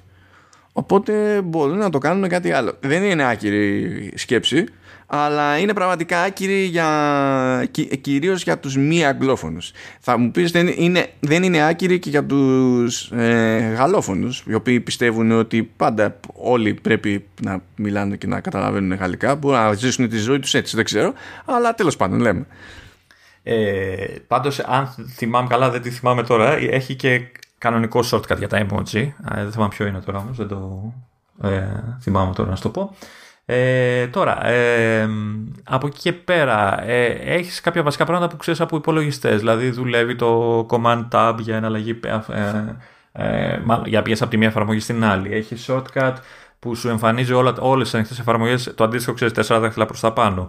Έχεις ε, shortcut ε, για κλείσιμο των εφαρμογών, εκεί, εκεί βρήκα ένα bug. Δηλαδή έχει το command W, έτσι, του Mac που κλείνει το παράθυρο της εφαρμογής και όντως το κλείνει.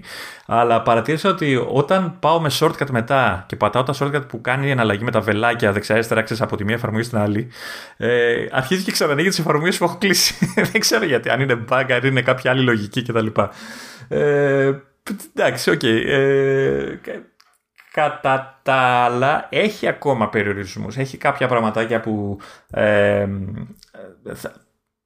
θα μπορούσε να, να, να, λείψουν, ε, να λείψουν από κάποιον που χρησιμοποιεί πληκτρολόγιο σε υπολογιστή κτλ. Αλλά έχω την εντύπωση ότι έχουν καλύψει μεγάλη απόσταση ε, από τις πρώτες ε, προσεγγίσεις στο, στην υποστήριξη του πληκτρολογίου.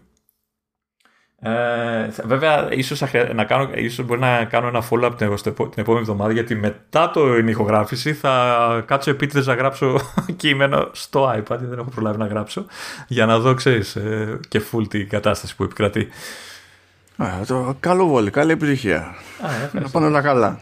Αυτό. Α, να, να πω επίσης ότι ε, έχουν συγκεντρώσει μεν πολλά settings ε, στο section το, το general, τα γενικά στις ρυθμίσεις για πληκτρολόγιο και mouse, αλλά πολλές χρήσιμες λειτουργίες εξακολουθούν να βρίσκονται στην προσβασιμότητα. Είχα πει και άλλη φορά ότι κάποια στιγμή όλα αυτά πρέπει να ενωθούν, να είναι σε ένα section, μιας και πλέον ε, μπορεί να μην το ξέρω να κρύβεται πίσω από το δάχτυλο της Apple, αλλά νομίζω ότι ε, μπορεί να ξεκίνησε ως ε, ξέρεις, προσβασιμότητα όλες αυτές τι λειτουργίες, πληκτρολόγια, mouse κτλ.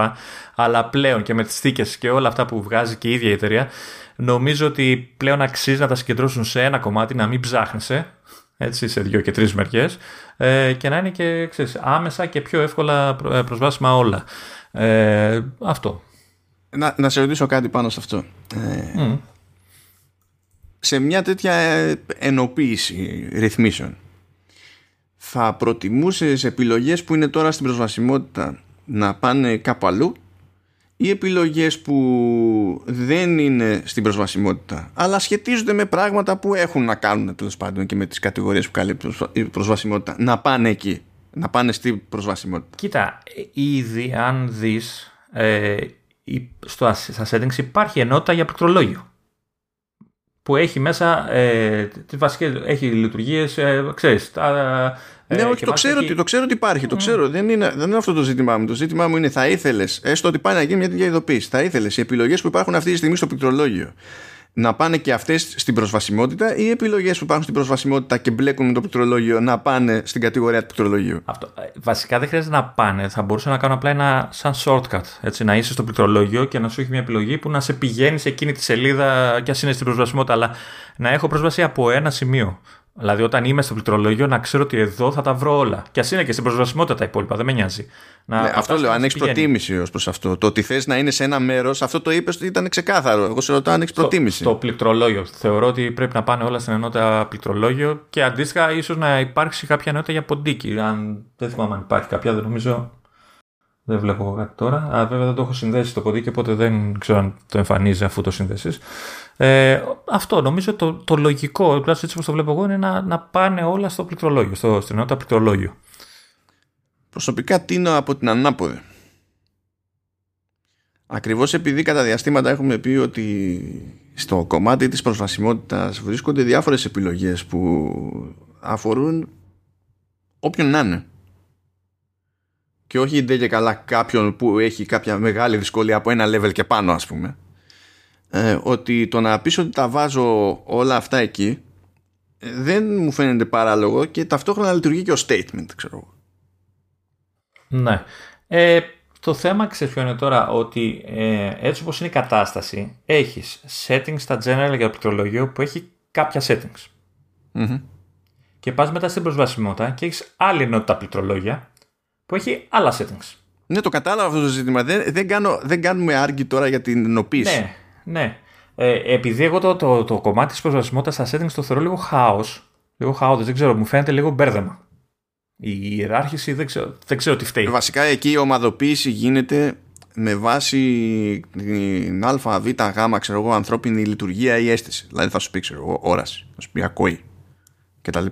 Ε, δεν θα σου πει πληκτρολόγιο και mouse. Μας το λέει, αυτό είναι το θέμα. Ότι το λέει και αυτό. Σου, λέει μετά, ξέρω και συσκευές. Ναι, εντάξει, ανάλογα με το που βρίσκεις. Όχι, λέμε για το πώς είναι ομαδοποιημένα. το πληκτρολόγιο στην προσβασιμότητα που το έχει; Το έχει στη φυσική και κινητική δεξιά. Άρα αυτό λέω. Δεν είναι ότι έχει κατηγορία πληκτρολόγιο, έχει Όχι, ρυθμίσει έχει- για πληκτρολόγιο. Έχει κουμπάκι, ναι, που σε πάει στη σελίδα με τα ναι, πληκτρολόγια. μιλάμε για κατηγορίες, Λεωνίδα. Λεωνίδα. Ναι, ναι, σε ναι, έχει ναι, πειράξει εντάξει. ζέστη. Όχι, όχι, καθόλου, καθόλου. Ε, εγώ αυτό που λέω είναι ότι στην κλασική κατηγορία των πληκτρολογίων ή του ποντικού, στα γενικά, δηλαδή εκεί που πάει ο, ο περισσότερος κόσμος, ε, δεν θα με χάλαγε να έχει ένα κουμπάκι το οποίο να με στέλνει στο μενού της προσβασιμότητας. Αλλά να είναι και εκεί. Να, το, να μην χρειάζεται να θυμάμαι ότι ξέρεις τι, εδώ βλέπω αυτές τις ρυθμίσεις, αλλά άμα πάω εκεί θα δω και κάποιες άλλες και κάποιες από αυτές, ειδικά με το ποντίκι, που πειράζει και το δίκτυ και δεν ξέρω εγώ τι άλλα έχει και τα, και τα λοιπά, ε, είναι, ε, μπορούν να χρησιμεύσουν και σε, και σε, σε περισσότερους ανθρώπους. Ε, φάλτο ως shortcut, ως ε, ξέρεις, δεύτερη πρόσβαση ας το πούμε, σαν δεύτερη είσοδος σε αυτό το κομμάτι. Δεν χρειάζεται να, να, να τα πάρεις τελείως από το άστα εκεί που τα έχεις. Νομίζω ότι αν είναι να κάνει αυτό, απλά θα πρέπει να έχει διπλότυπες τις, τις ρυθμίσεις αυτές. Όπως συμβαίνει, ε, ή- ήδη συμβαίνει άλλο αυτό. Δηλαδή, έστω ότι θέλω να να πειράξω τα permissions που έχει μια εφαρμογή για το αν μπορεί να βλέπει επαφές, αν μπορεί να χρησιμοποιεί μικρόφωνο κτλ. Υπάρχουν δύο τρόποι να το πειράξω αυτό το πράγμα. Μπορώ να πάω στην κατηγορία privacy, να διαλέξω αυτό που θέλω να ρυθμίσω, δηλαδή πρόσβαση σε επαφές, και ύστερα να μου βγάλει μια λίστα με τις εφαρμογές που έχω και να γυρίσω στο διακόπτη. Ή να πάω στη βασική οθόνη settings, να πάω στην επιλογή με τη συγκεκριμένη εφαρμογή και εκεί μου έχει όλες αυτές τις δυνατότητες με τη ρύθμιση. Νομίζω ότι το duplication είναι- έχει καλύτερη ελπίδα στο περιγράφεις από το να σου κάνει κάποιο, δηλαδή ξέρεις γιατί άμα είναι και καλά shortcut ξέρω εγώ τι, τι θα κάνει, θα κάνει jump, θα σε πηγαίνει σε άλλο μέρος του μενού μετά δεν θα είναι πιο χάος. Νομίζω ότι σπαστά έτσι, τελείως ξεκομμένα το ένα από το άλλο, είναι ακόμα πιο χάος. Anyway, εντάξει, αυτό είναι τώρα, ξέρεις, πώς το βλέπω. Α, άλλη απορία που συνδέεται. Εννοείται ότι θα βγάλουμε όλη τη λίστα έτσι όπως τα έχουμε κάνει εδώ πέρα, αλλά δεν πειράζει. Καλό να είμαστε. Ε, ναι. Ε, αλλά ε, ε, με αυτό ως δεδομένο, έτσι, το ότι κάποια είναι από εδώ, κάποια είναι από εκεί κτλ. Πιάνεις ποτέ τον εαυτό σου να χρησιμοποιεί την αναζήτηση στο, στα settings; Ε, το, το, την, την, την, ε, τη χρησιμοποιώ ανεξαρτήτως του πληκτρολογίου, όχι πάντα, γιατί συνήθως ε, ξέρεις, ψάχνω settings που τα ξέρω που βρίσκονται, ε, αλλά είναι ανεξαρτήτως του πληκτρολογίου. Το, ε, κοίτα, ε, δε, δεν ξέρω πόσο ευέλικτη είναι από την άποψη ότι επειδή το έχω και στα ελληνικά, ε, ξέρεις, αν πρέπει να γράψω ακριβώς το τι παίζει και αυτά, συνήθως αν γράψω πληκτρολόγιο σου τα βγάζει όλα, ξέρω εγώ κτλ. Ε, είναι, είναι λειτουργία που την χρησιμοποιώ όχι όσο συχνά θα ήθελα, γιατί σου λέω μπαίνω συνήθως για να δω πράγματα που τα χρησιμοποιώ συχνά ε, και να αλλάξω. Ε, αλλά είναι πάντα στο μυαλό μου, δηλαδή υπάρχει η αναζήτηση και όχι μόνο στα settings, έτσι, παντού. Καλά, λέω όμως συγκεκριμένα στα settings, επειδή στα settings υπάρχει πάρα πολύ πράγμα, ας πούμε, και είναι πάρα πολύ εύκολο να μην θυμάται κάποιος που είναι το τάδε που ρύθμισε κάποτε. Γιατί δεν είναι ότι όλοι οι χρήστες, κανένας χρήστης βασικά δεν πηγαίνει να πειράζει το ίδιο πράγμα ξανά και ξανακάνει και λίγο για να πει ότι του έχει μείνει η διαδρομή, ας πούμε. Χωρίς ότι μερικές διαδρομές αλλάζουν από major update σε major update. Ναι, όχι, τώρα το χρησιμοποιώ. Το, το, το κακό σε εισαγωγικά με την αναζήτηση είναι ότι δεν φαίνεται μπαμ όταν μπαίνεις στις ρυθμίσεις. Τουλάχιστον στο iPad. Πρέπει να τραβήξεις λίγο κάτω το. Α, Ο, τη- το, τη ίδιο στήλη. είναι και στο, το ίδιο είναι και στο iPhone. Οπότε, η μόνη περίπτωση, ε, η μόνη πλατφόρμα στην οποία φαίνεται πάντα ας πούμε, ότι υπάρχει πεδίο αναζήτησης είναι στα system preferences στο, στο macOS. Επειδή είναι σε συγκεκριμένο πάνω δεξιά γωνία του παραθύρου που ανοίγει, θες δεν θες, είναι εκεί. Θα το δεις. Οπότε δεν ξέρω πόσοι ξέρουν ή θυμούνται ότι υπάρχει αναζήτηση στα settings. Πάντως, όσοι δεν το ξέρουν, είναι πολύ χρήσιμο. Γιατί σου βγάζει τα πάντα με ό,τι πας να γράψεις και μάλιστα σου έχει και το, και το path, δηλαδή το που ακριβώς βρίσκεται, ώστε να ξέρεις μετά άλλη φορά που είναι ακριβώς. Ε, νομίζω ότι είναι, κο- είναι κοντά στο θέμα του πληκτρολογίου. Ε, το, το ποντίκι θα ήθελα να γίνει, να, ξέρεις, να πάρει τα gestures που ε, είπα ότι λείπουν. Ε, θα ήθελα να το δοκιμάσω με trackpad, δεν έχω δυστυχώς. Ε, μ, ί- ίσως, ίσως, ίσως έχουν κάνει καλά βήματα. Απλά πρέπει να κάτσουμε να μάθουμε πάλι από την αρχή κάποια πράγματα. Ναι, εντάξει, καλά πάντα τώρα με πληκτρολόγια και τέτοια. Λίγοι είναι που είναι hardcore χρήστες του πληκτρολογίου και όποιος κι αν είσαι, ξέρεις ότι κάποια πράγματα απλά θα τα μάθεις, θα καταλήξεις όπως είπες και σε κάποια που χρησιμοποιείς πιο συχνά και θα μείνεις εκεί πέρα. Οπότε παίζει ρόλο σε κάθε χρήστη ξεχωριστά ποιες είναι οι συνήθειές του και τι έχει να συνηθίσει σε κάθε περίπτωση. Δεν είναι για, για τον καθένα, ακόμα και μεταξύ των δύο μας τέλος πάντων. Δεν, δεν θα κάνουμε την ίδια διαδρομή και οι δύο για να πούμε ότι έχουμε εξοικειωθεί όσο μας χρειάζεται στον καθένα, ξέρω εγώ. Πα, πάντως είναι εντυπωσιακό η εντυπωσιακή υποστήριξη που έχουν για, για, τα, για τις καινούριες λειτουργίες, ειδικά για το multitasking. Δηλαδή, μέσα από το πληκτρολόγιο, χωρίς καν ποντίκι, μπορείς να κάνεις νομίζω όλες τις λειτουργίες ε, ε, για multitasking. Και μου κάνει εντύπωση μάλιστα το ότι μπορούσα να αλλάξω και θέση όταν είναι ξέρεις, διαχωρισμένες οι εφαρμογές. Μπορούσα να την πάω αριστερά, δεξιά κτλ. Ε, ή να την πετάξω split view κατευθείαν και τέτοια. Ε, οπότε κάποιος που χρησιμοποιεί πληκτρολόγιο και, και όλα αυτά τα multitasking θα νομίζω θα, θα, θα τον βολέψει πάρα πολύ αυτή η εξέλιξη. All right. Λοιπόν, ήρθε η ώρα να πάμε σε κάτι που τέλος πάντων έχουμε δει και δύο. Ο καθένας στις μπάντες του τέλος πάντων. Σαφάρι. Είναι το ένα πράγμα που τρώει non-stop κρά όπου και αν κοιτάξεις κανένας. Γιατί δεν έχω καταλάβει να σου πω την αλήθεια. Εντάξει, ε, ε, εγώ καταλάβει σε κάποιο βαθμό. Δεν, ε, δεν, δηλαδή και εγώ ενοχλούμε. Όχι με την ίδια ένταση που ακούω τριγύρω μου, αλλά υπάρχουν πράγματα που είναι off. Γι' αυτό έχει γούστα να το συζητήσουμε αυτό. Η, η αλήθεια είναι ότι τον χρησιμοποιώ πιο, πολύ στο iPad. Και στο iPad είναι πιο συντηρητική η αλλαγή που έχει γίνει. Έχω την εντύπωση. Δηλαδή στο iPhone καταλαβαίνω ότι άλλαξε το, το, το address bar, πήγε από κάτω κτλ και θέλει συνήθεια κτλ. Αλλά στο, στο iPad ε, νομίζω είναι πιο συντηρητική αλλαγή. Είναι ο ίδιος Safari με κάποιες έξτρα λειτουργίες, ε, πιο πλούσιο start page και δεν συμμαζεύεται.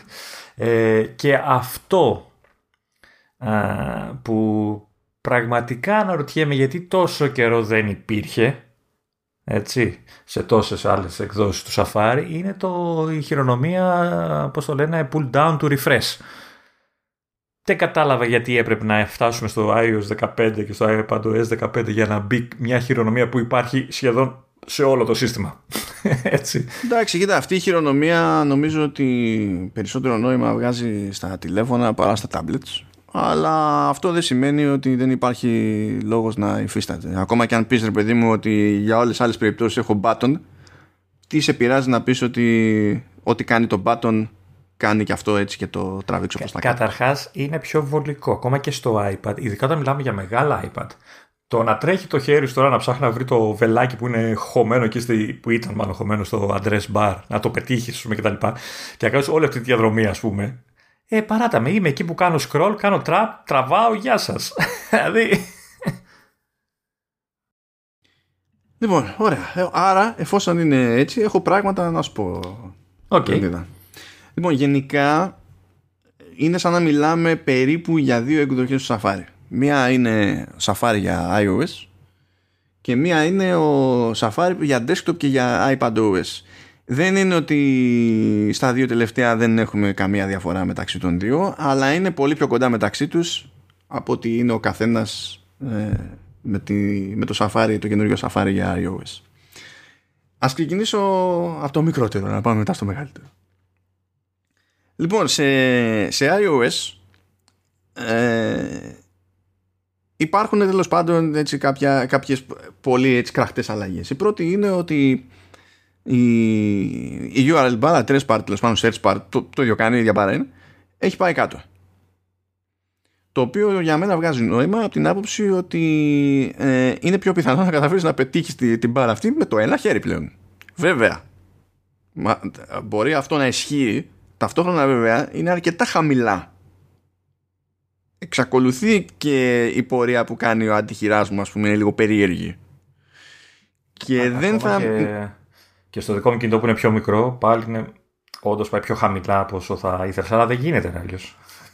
Ε, δεν γίνεται, όπου θες τη βάζεις. Ε, εντάξει, θα σου κόβει όμως τη σελίδα μετά. Εντάξει. Ε, κοίταξε. Ας πω, γενικά αυτό δεν νομίζω ότι το έχουν σκεφτεί αρκετά καλά. Τώρα έχουν σκεφτεί ότι εντάξει θα φτάσει ο αντίχειρας εκεί κάτω μπορώ να πηγαίνω από tab σε tab που έχω ανοιχτό με, ε, σέρνοντας την ουσία την μπάρα αριστερά δεξιά και όταν φτάσω στο τελευταίο tab και άμα την ξανασύρω ε, ανοίγω νέο tab και τα λοιπά. Αυτό, αυτό, όλα αυτά είναι ωραία αλλά και πάλι προσκρούν έτσι το concept ότι είναι πολύ χαμηλά και στο δικό μου το τηλέφωνο δηλαδή που πηγαίνει μέχρι την άκρη κάτω ρε παιδί μου η οθόνη ε, είναι ακόμη πιο χαμηλά ρε παιδί μου το πράγμα. Ναι. Μετά συμβαίνει το εξής περίεργο. Λες ωραία την έπιασα την πάρα ε, πατάω το πλαίσιο εκεί πέρα θέλω να γράψω κάτι. Έτσι. Η μπάρα πηγαίνει τέρμα θεού πάνω. Έχεις λοιπόν ένα UI element το οποίο πηγαίνει από τη μία άκρη στην άλλη. Καταλαβαίνω ότι πρέπει να μετακινηθεί, γιατί όταν θες να γράψεις δεν μπορεί να μείνει κάτω. Αλλά δεν ρε φίλε, σε εκείνη τη φάση που τη, τη στέλνεις κάπου αλλού επειδή ανεβαίνει το sky στην οθόνη το keyboard. Έτσι. Δεν μπορείς να τη βάλεις πάνω το keyboard. Ναι, αυτό θα μπορούσε να το κάνω. Αυτό μπορεί και να αλλάξει, δεν το ξέρεις. Και πάλι έχεις ένα πράγμα που κινείται αλλά πιάνω τον εαυτό μου και χάνεται περισσότερο ότι έχει πάει αλλού τελείως. Δηλαδή, κοιτάω μια μπάρα κάπου, την πατάω κάπου και έχει πάει στην άλλη άκρη.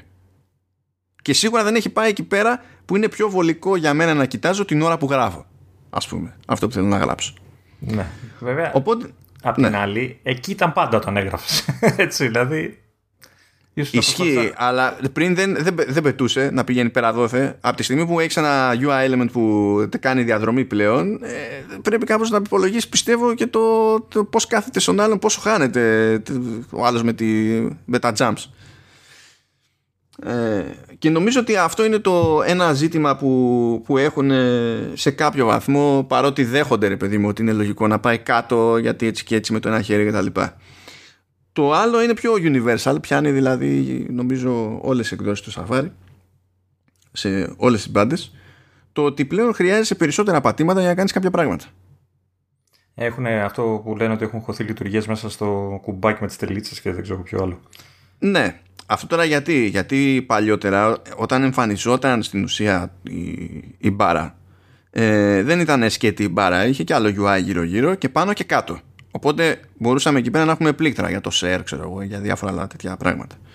Ε, και αντίστοιχα υπήρχε το reload button στο, στο address bar και τα λοιπά. Από τη στιγμή που έχεις αποφασίσει ως, ως εταιρεία ότι θα έχεις μόνο το πλαίσιο για το, για το κείμενο, όλα τα υπόλοιπα πηγαίνουν στο, στο πληκτράκι το ελλείψεις που είναι, που είναι τα αποσωπητικά.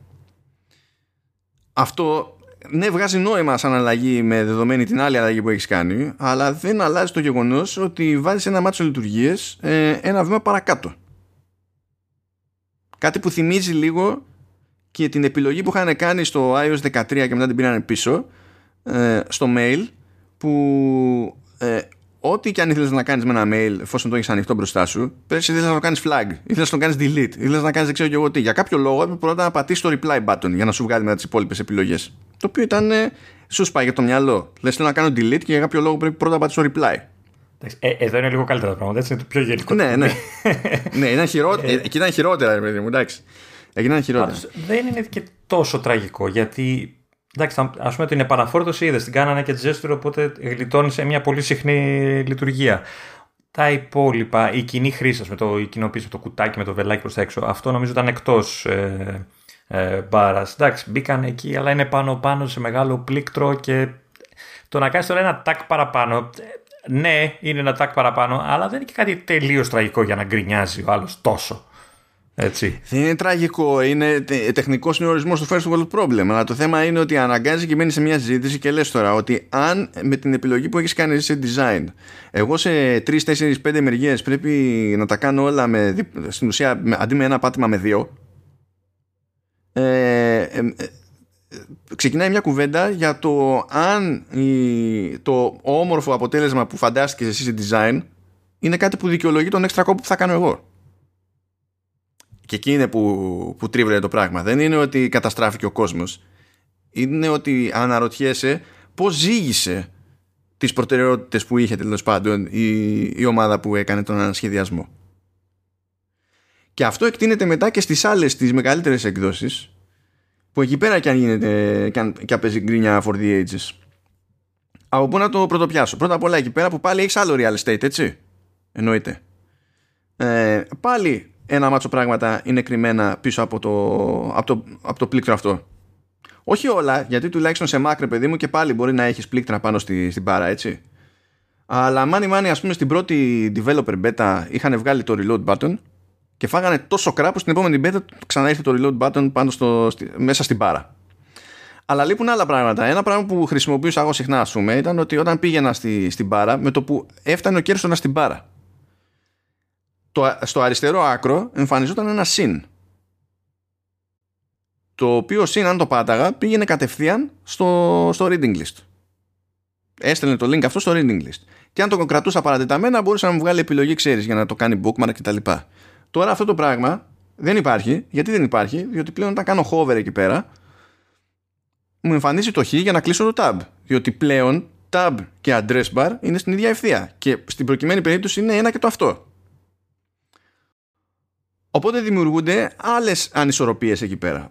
Ε, στην ουσία, από τη στιγμή που το, η κεφαλίδα του tab είναι το address bar, το address bar στο UI μετακινείται συνεχώς. Όταν έχεις ανοιχτά tabs και πηγαίνεις από το ένα στο άλλο. Ναι, ναι, μετακινείται συνεχώς. Κάθε φορά που πηγαίνεις άλλο tab, μετακινείται στην ουσία και το address bar.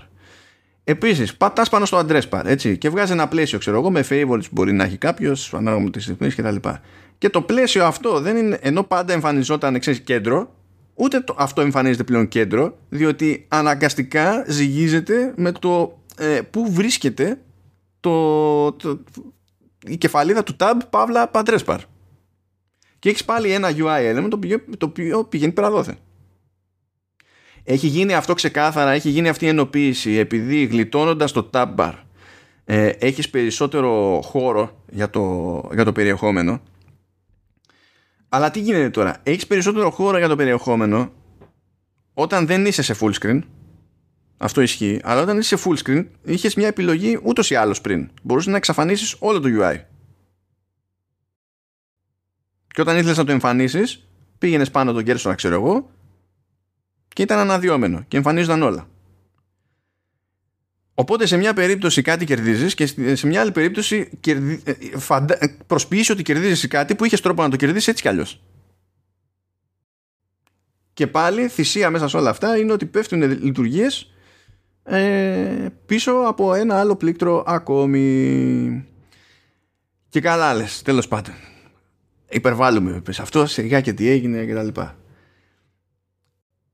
η, η, η μπάρα του UI αλλάζει χρώμα πλέον ε, εντοπίζοντας πρώτα το χρώμα το χαρακτηριστικό χρώμα στο πούμε έτσι του, της σελίδας. Αυτό άμα το δεις έτσι με το μάτι είναι όμορφο δηλαδή από άποψη αισθητικής καταλαβαίνω για να το κάνανε. Δηλαδή το βλέπω και μου αρέσει όντως. Τι συμβαίνει όμως Λεωνίδα μερικές ώρες; Χάνεται το ζύγι με το χρώμα που παίρνει η μπάρα και το χρώμα που έχει το κείμενο μέσα στην μπάρα και εξαφανίζεται το κείμενο από την μπάρα. Και δεν βλέπω τι λέει το address bar. Εντάξει, εσύ έχεις ένα θέμα με τα χρώματα γενικότερα, οπότε. Πάντως ε, και λογικά θα υπάρχει στο Mac. Υπάρχει επιλογή να το κλείσεις αυτό. Στο iPad υπάρχει. Το, για, το, για το χρώμα. Mm. Ναι, ναι, υπάρχει. Ναι, αλλά λέμε τώρα τι υποτίθεται μας προτείνει ως βελτίωση η Apple σε αυτή την περίπτωση. Έτσι και προτείνει ως ιδανικό ρε παιδί μου αυτό το πράγμα και όντως στο μάτι καταλαβαίνω ναι OK okay, πάρα πολύ ωραία ε, αλλά ξέρεις κάτι χάνεις κάτι κερδίζεις και πάλι μπαίνεις σε μια συζήτηση για το ποια αξία ποια θυσία μάλλον αξίζει περισσότερο για να κερδίσουμε το α ή το β αντίστοιχα ας πούμε έχω ένα μάτσο tabs και θέλω να πιάσω ένα tab και να το μετακινήσω δεν ξέρω αν είναι θέμα beta ή όχι έτσι, αλλά μερικές φορές δεν κάνει register ότι προσπάθησα να το πιάσω. Ή μπορεί να το πάω αρκετά άκρη, ειδικά αν έχω πολλά ε, ανοιχτά tabs, οπότε το tab είναι μικρό πολύ. Και πηγαίνοντας να πιάσω ένα μικρό tab, κατά λάθος πατά το χ.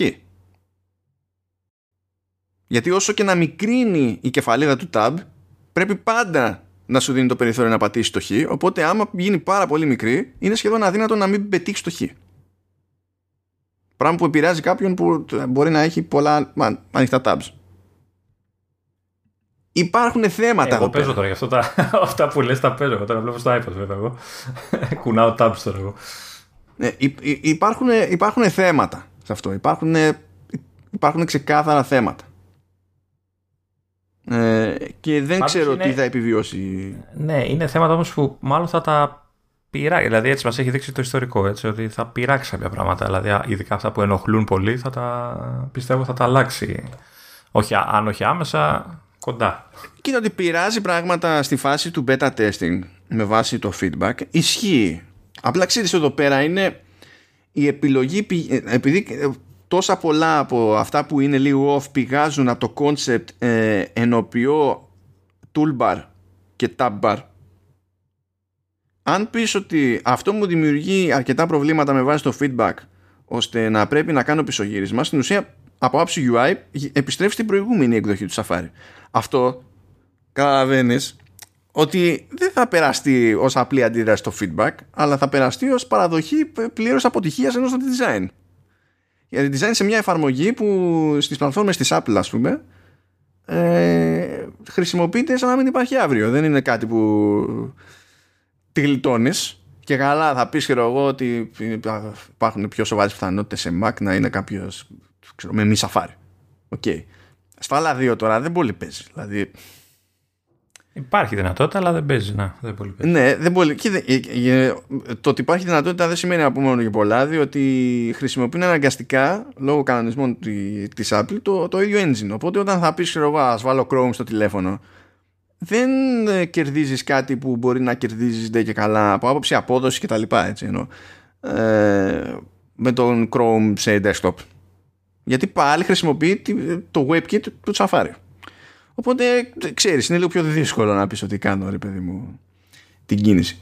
Και γενικά χωράει πάρα πολύ χωράει χωράει δεν χωράει γίνεται ξεκάθαρα γίνεται πάρα πολύ debate για την περίπτωση του Safari αναμενόμενο το κόβω έτσι. Ο Safari είναι εφαρμογή που χρησιμοποιεί όλος ο κόσμος έτσι. Δηλαδή εννοώ όλοι οι users δηλαδή είναι το, το browser. Εκεί ό,τι και να αλλάξεις, δύσκολα δεν θα έχει αντίδραση από τον κόσμο ναι, εγώ δεν είμαι κατά της αλλαγής. Δεν, δεν έχω τέτοια θέματα. Και εγώ πολλές φορές θεωρώ, ρε παιδί μου, ότι η γκρίνια παραπάει και ότι προκύπτει από το πώς έχει συνηθίσει κάποιος και απλά δεν γουστάρει να ξεσυνηθίσει.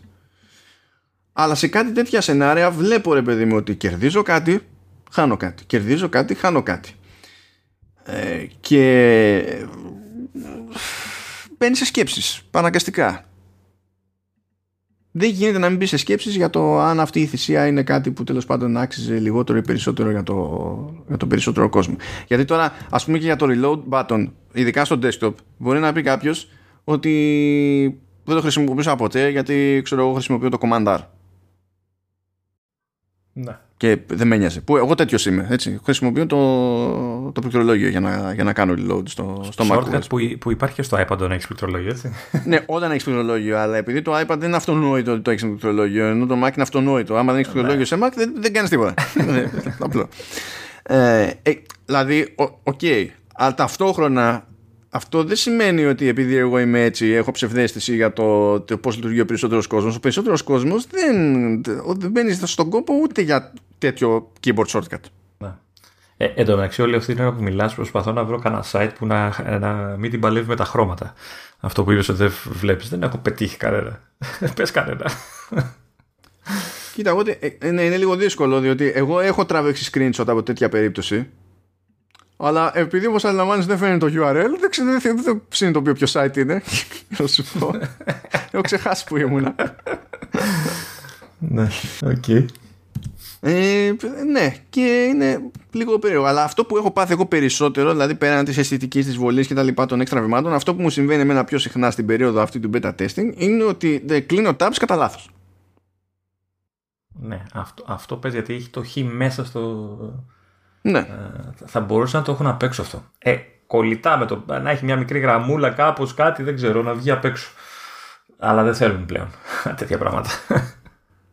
Ναι, την έχω πατήσει. Γιατί συμβαίνει σε πολλές περιπτώσεις να έχω πολλά tabs, οπότε μικραίνει ο στόχος σε αυτή την περίπτωση. Ε, και πιάνω τον εαυτό μου ώρες ώρες να τρώει και ένα μπέρδεμα δηλαδή όταν βλέπω τη, τη σειρά με, με τα tabs ε, μπερδεύεται λίγο η αντίληψή μου για το ποιο είναι όντως ενεργό εκείνη την ώρα. Γιατί αν θυμάσαι πριν υπήρχε διαφορά, ξέρεις, στο, στο UI έπαιζε μια αίσθηση βάθους άλλη, ρε παιδί μου, ότι και καλά το ένα tab είναι λίγο στο προσκήνιο και έπαιζε και λίγο διαφορά στο χρώμα. Τώρα το μόνο σημάδι που έχεις είναι η ύπαρξη κάποιου URL. Λες που είναι το URL, εκεί. Άρα αυτό το tab είναι ενεργό. Ναι. Αυτό δεν δημιουργεί κάποιο πραγματικό πρόβλημα ας πούμε, στην πράξη. Απλά με πιάνω να τρώω ένα εγκεφαλικό έτσι λίγο παπ. Εκείνη την Ε, εγώ είμαι στο προηγούμενο Safari τώρα, δεν έχω βάλει beta στο Mac και το βλέπω αυτό που λες με διαφορά με τα tabs. Όντως έχει αρκετή διαφορά. Είναι ξέχει, είναι άλλο χρώμα. Βέβαια ήταν αναγκαστικό γιατί η μπάρα ήταν κοινή για ήταν μία έτσι ενώ τώρα και υπάρχει ένα επιχείρημα που άκουσα το οποίο νομίζω ότι παίζει να είναι και το πιο σοβαρό όταν μπαίνει κάποιο στη διαδικασία να κριτικάρει την προσέγγιση εκεί πέρα της Apple για tabs στο Safari. Είναι ότι αυτό το μοτίβο που πάει και περνάει τώρα στο Safari πηγαίνει κόντρα πλέον στο πώς λειτουργούν τα tabs οπουδήποτε αλλού στο λειτουργικό. Πριν η προσέγγιση ήταν ενιαία. Οπότε, πώς να σου πω, συνήθιζε ένα πράγμα, είχε συνηθίσει σε όλα. Εντάξει, δεν λέω ότι αυτό είναι με τη μία φάουλ, αλλά ταυτόχρονα υπάρχει πλεονέκτημα στο να πεις ότι, στο να λες στο χρήστη ότι ως προς αυτό το ζήτημα γενικά καρτέλες για οτιδήποτε όπου και να είσαι στο σύστημά μου η λογική είναι μία έχει ένα πράγμα να μάθεις στην πραγματικότητα αντί για δύο. Ναι. Και ναι, αυτά. Τρώει πολύ hate το, το πράγμα. Είμαι κι εγώ διχασμένος. Δεν είμαι τόσο, τόσο στο κράρε, παιδί μου. Ξέρετε, ε, πάρτε τα όλα πίσω. Ε, τι, τι, είναι αυτά το κέρατό μου και η ιστορία. Αλλά υπάρχει θέμα. Πιστεύω. Εντάξει, υπάρχει ε, θέμα. Ε, δεν είναι και τόσο σημαντικό όσο η πασχέτζα για να τσαντιστείς. Ναι, εντάξει, κάτσε. την πασκέτσα την παίζεις για να χαλαρώσεις και κάθεσαι και τσιτώνεις. Σαφάρι είναι για δουλειά. Λες, ούτως ή άλλως υποφέρω. Δηλαδή, κάπως έτσι. Τέλος πάντων, και λέω να τα αφήσουμε κάπου εδώ. Α, δεν θες να πούμε τα άλλα. Εντάξει, έχουμε άλλα πολλά ακόμα. ναι, ναι, εντάξει. τα η, η πλάκα είναι εντωμεταξύ ότι μέχρι το επόμενο επεισόδιο μπορεί να σκάσει καμιά δεύτερη μπέτα και να διορθωθούν πράγματα. Οπότε ε, ξαναλέμε. Θα δούμε, θα κάνουμε λίγο follow-up εκεί πέρα, θα το, θα το ρυθμίσουμε. Οπότε αυτά για την ώρα, έτσι λέμε τουλάχιστον. Έχουμε ήδη κάβα για την επόμενη φορά. Μπορεί να έχουμε μαζέψει και τίποτα άλλο. Μπορεί να έχεις καμιά καινούργια μπέτα και να κάνουμε κανένα follow-up όπως είπαμε ή να συμπληρώσουμε κάθε θεματάκι. Θα, θα δούμε εκεί πέρα. Εντάξει, Λεωνίδα, ικανοποιημένος; Βασικά ζεις. Τι γίνεται; Ζω, γιατί να μην ζω καλέ; Σε Δεν ξέρω ποιο είναι το σημείο βρασμού σου γι' αυτό. Εσύ. Όχι, όχι, όχι. Απλά μίλαγες και εγώ έπαιζα στο σοφάρι να δω πράγματα που, που έχεις παρατηρήσει για να, να δω αν με ενοχλούν ή όχι. Εντάξει. Αλλά τα έχω στο τάξη, τα βλέπω στο iPad εγώ που είναι α, α, άλλη προσέξη. Εντάξει, δεν είναι για δουλειά, δουλειά πάντα. Ε, ίσως το Mac να με ενοχλήσει και εμένα πολύ περισσότερο. Θα δούμε, θα δούμε τι θα γίνει με αυτή την ιστορία. Λοιπόν, αυτά αγαπητοί. Πάει για αυτό το επεισόδιο. Υπομονή εκεί στη, στη ζέστη, στη φρίκη.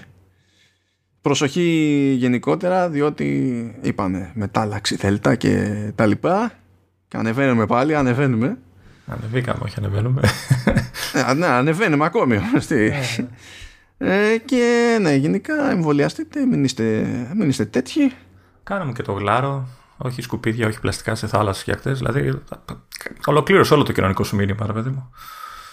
Εντάξει, τώρα μπερδεύομαι λίγο με το μήνυμα που περνάει αυτό το πράγμα, διότι να σου πω κάτι, αν είναι καθαρή η παραλία, αλλά είναι τίγκα στου ανεμβολίαστου, εγώ θεωρώ πάλι ότι έχει σκουπίδια η παραλία. Οπότε πρέπει να το αλλάξουμε. Να το πούμε όχι πλαστικά, όχι σκουπίδια, όχι ανεμβολίαστη. ναι, κάτι τέτοιο. Κάτι τέτοιο. Είναι παιδιά δεν είναι. Δηλαδή μάθετε λίγο ε, θεωρία πιθανοτήτων, λίγο στατιστικά κτλ. Γιατί αυτά που τόσε φίγγεστε, αυτά που λέτε είναι λίγο μπουρδες όχι από θέμα άποψης, από θέμα αριθμών. Γενικά, να πιστεύετε κάποια πράγματα που πιστεύετε, πρέπει να μην αναγνωρίζετε τη λειτουργία των αριθμών ως concept. Δεν... Ναι, σταμάτα γιατί θα, θα, τα χάσουμε και τους πέντε άνθρωπους που μας ακούνε. Σταμάτα. Θυμήθηκα μια, τέτοια, μια fan Trump που πέτυχα κάπου σε ένα κλιπ, ξέρεις, στην προεκλογική περίοδο, που είχε πει. Ε, Κάπως έτσι την είχε πάρει δημοσιογράφος και έλεγε με straight face: Δεν πιστεύω στους αριθμούς. What?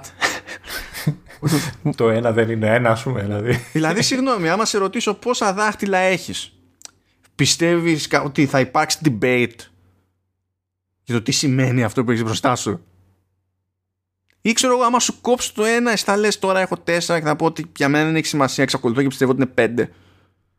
Ναι, άμα, Άρα το, την κρατήσει άμα το γκρινιάζεις. κρατήσεις σε βαζάκι το, το κομμένο, μπορεί για να θα πεις ότι πάνε πέντε ακόμα. Ναι, δηλαδή εκεί κάπου δεν μπορώ να διαχειριστώ το τι συμβαίνει ας πούμε στο μυαλό του άλλου. Δεν αντιλαμβάνομαι. Θα μου πεις, α, εκεί είναι το, μα- το λάθος σου. Πιστεύεις ότι υπάρχει μυαλό και συμβαίνει κάτι εκεί μέσα. Αναγνωρίζω αυτό μου το λάθος. Εντάξει. Α, Πάνε και οι πέντε. Πάνε. Ναι. το, το κατάφερες πάλι. Μπράβο. Πήγαινε παίξει μια πασιέτζα να ηρεμήσεις, σε παρακαλώ πολύ. Άντε. Και άντε, τελείωνε γιατί πρέπει να ανάψω air condition. Έχω πεθάνει. Εντάξει, άναψε Λεωνίδα, άναψε. Δεν θέλω να με πάρεις τίποτα. Έχουμε και άλλα πράγματα να κάνουμε σε αυτή τη ζωή. Τσάου σας και τα λέμε σε μία εβδομαδούλα από σήμερα. Γεια σας.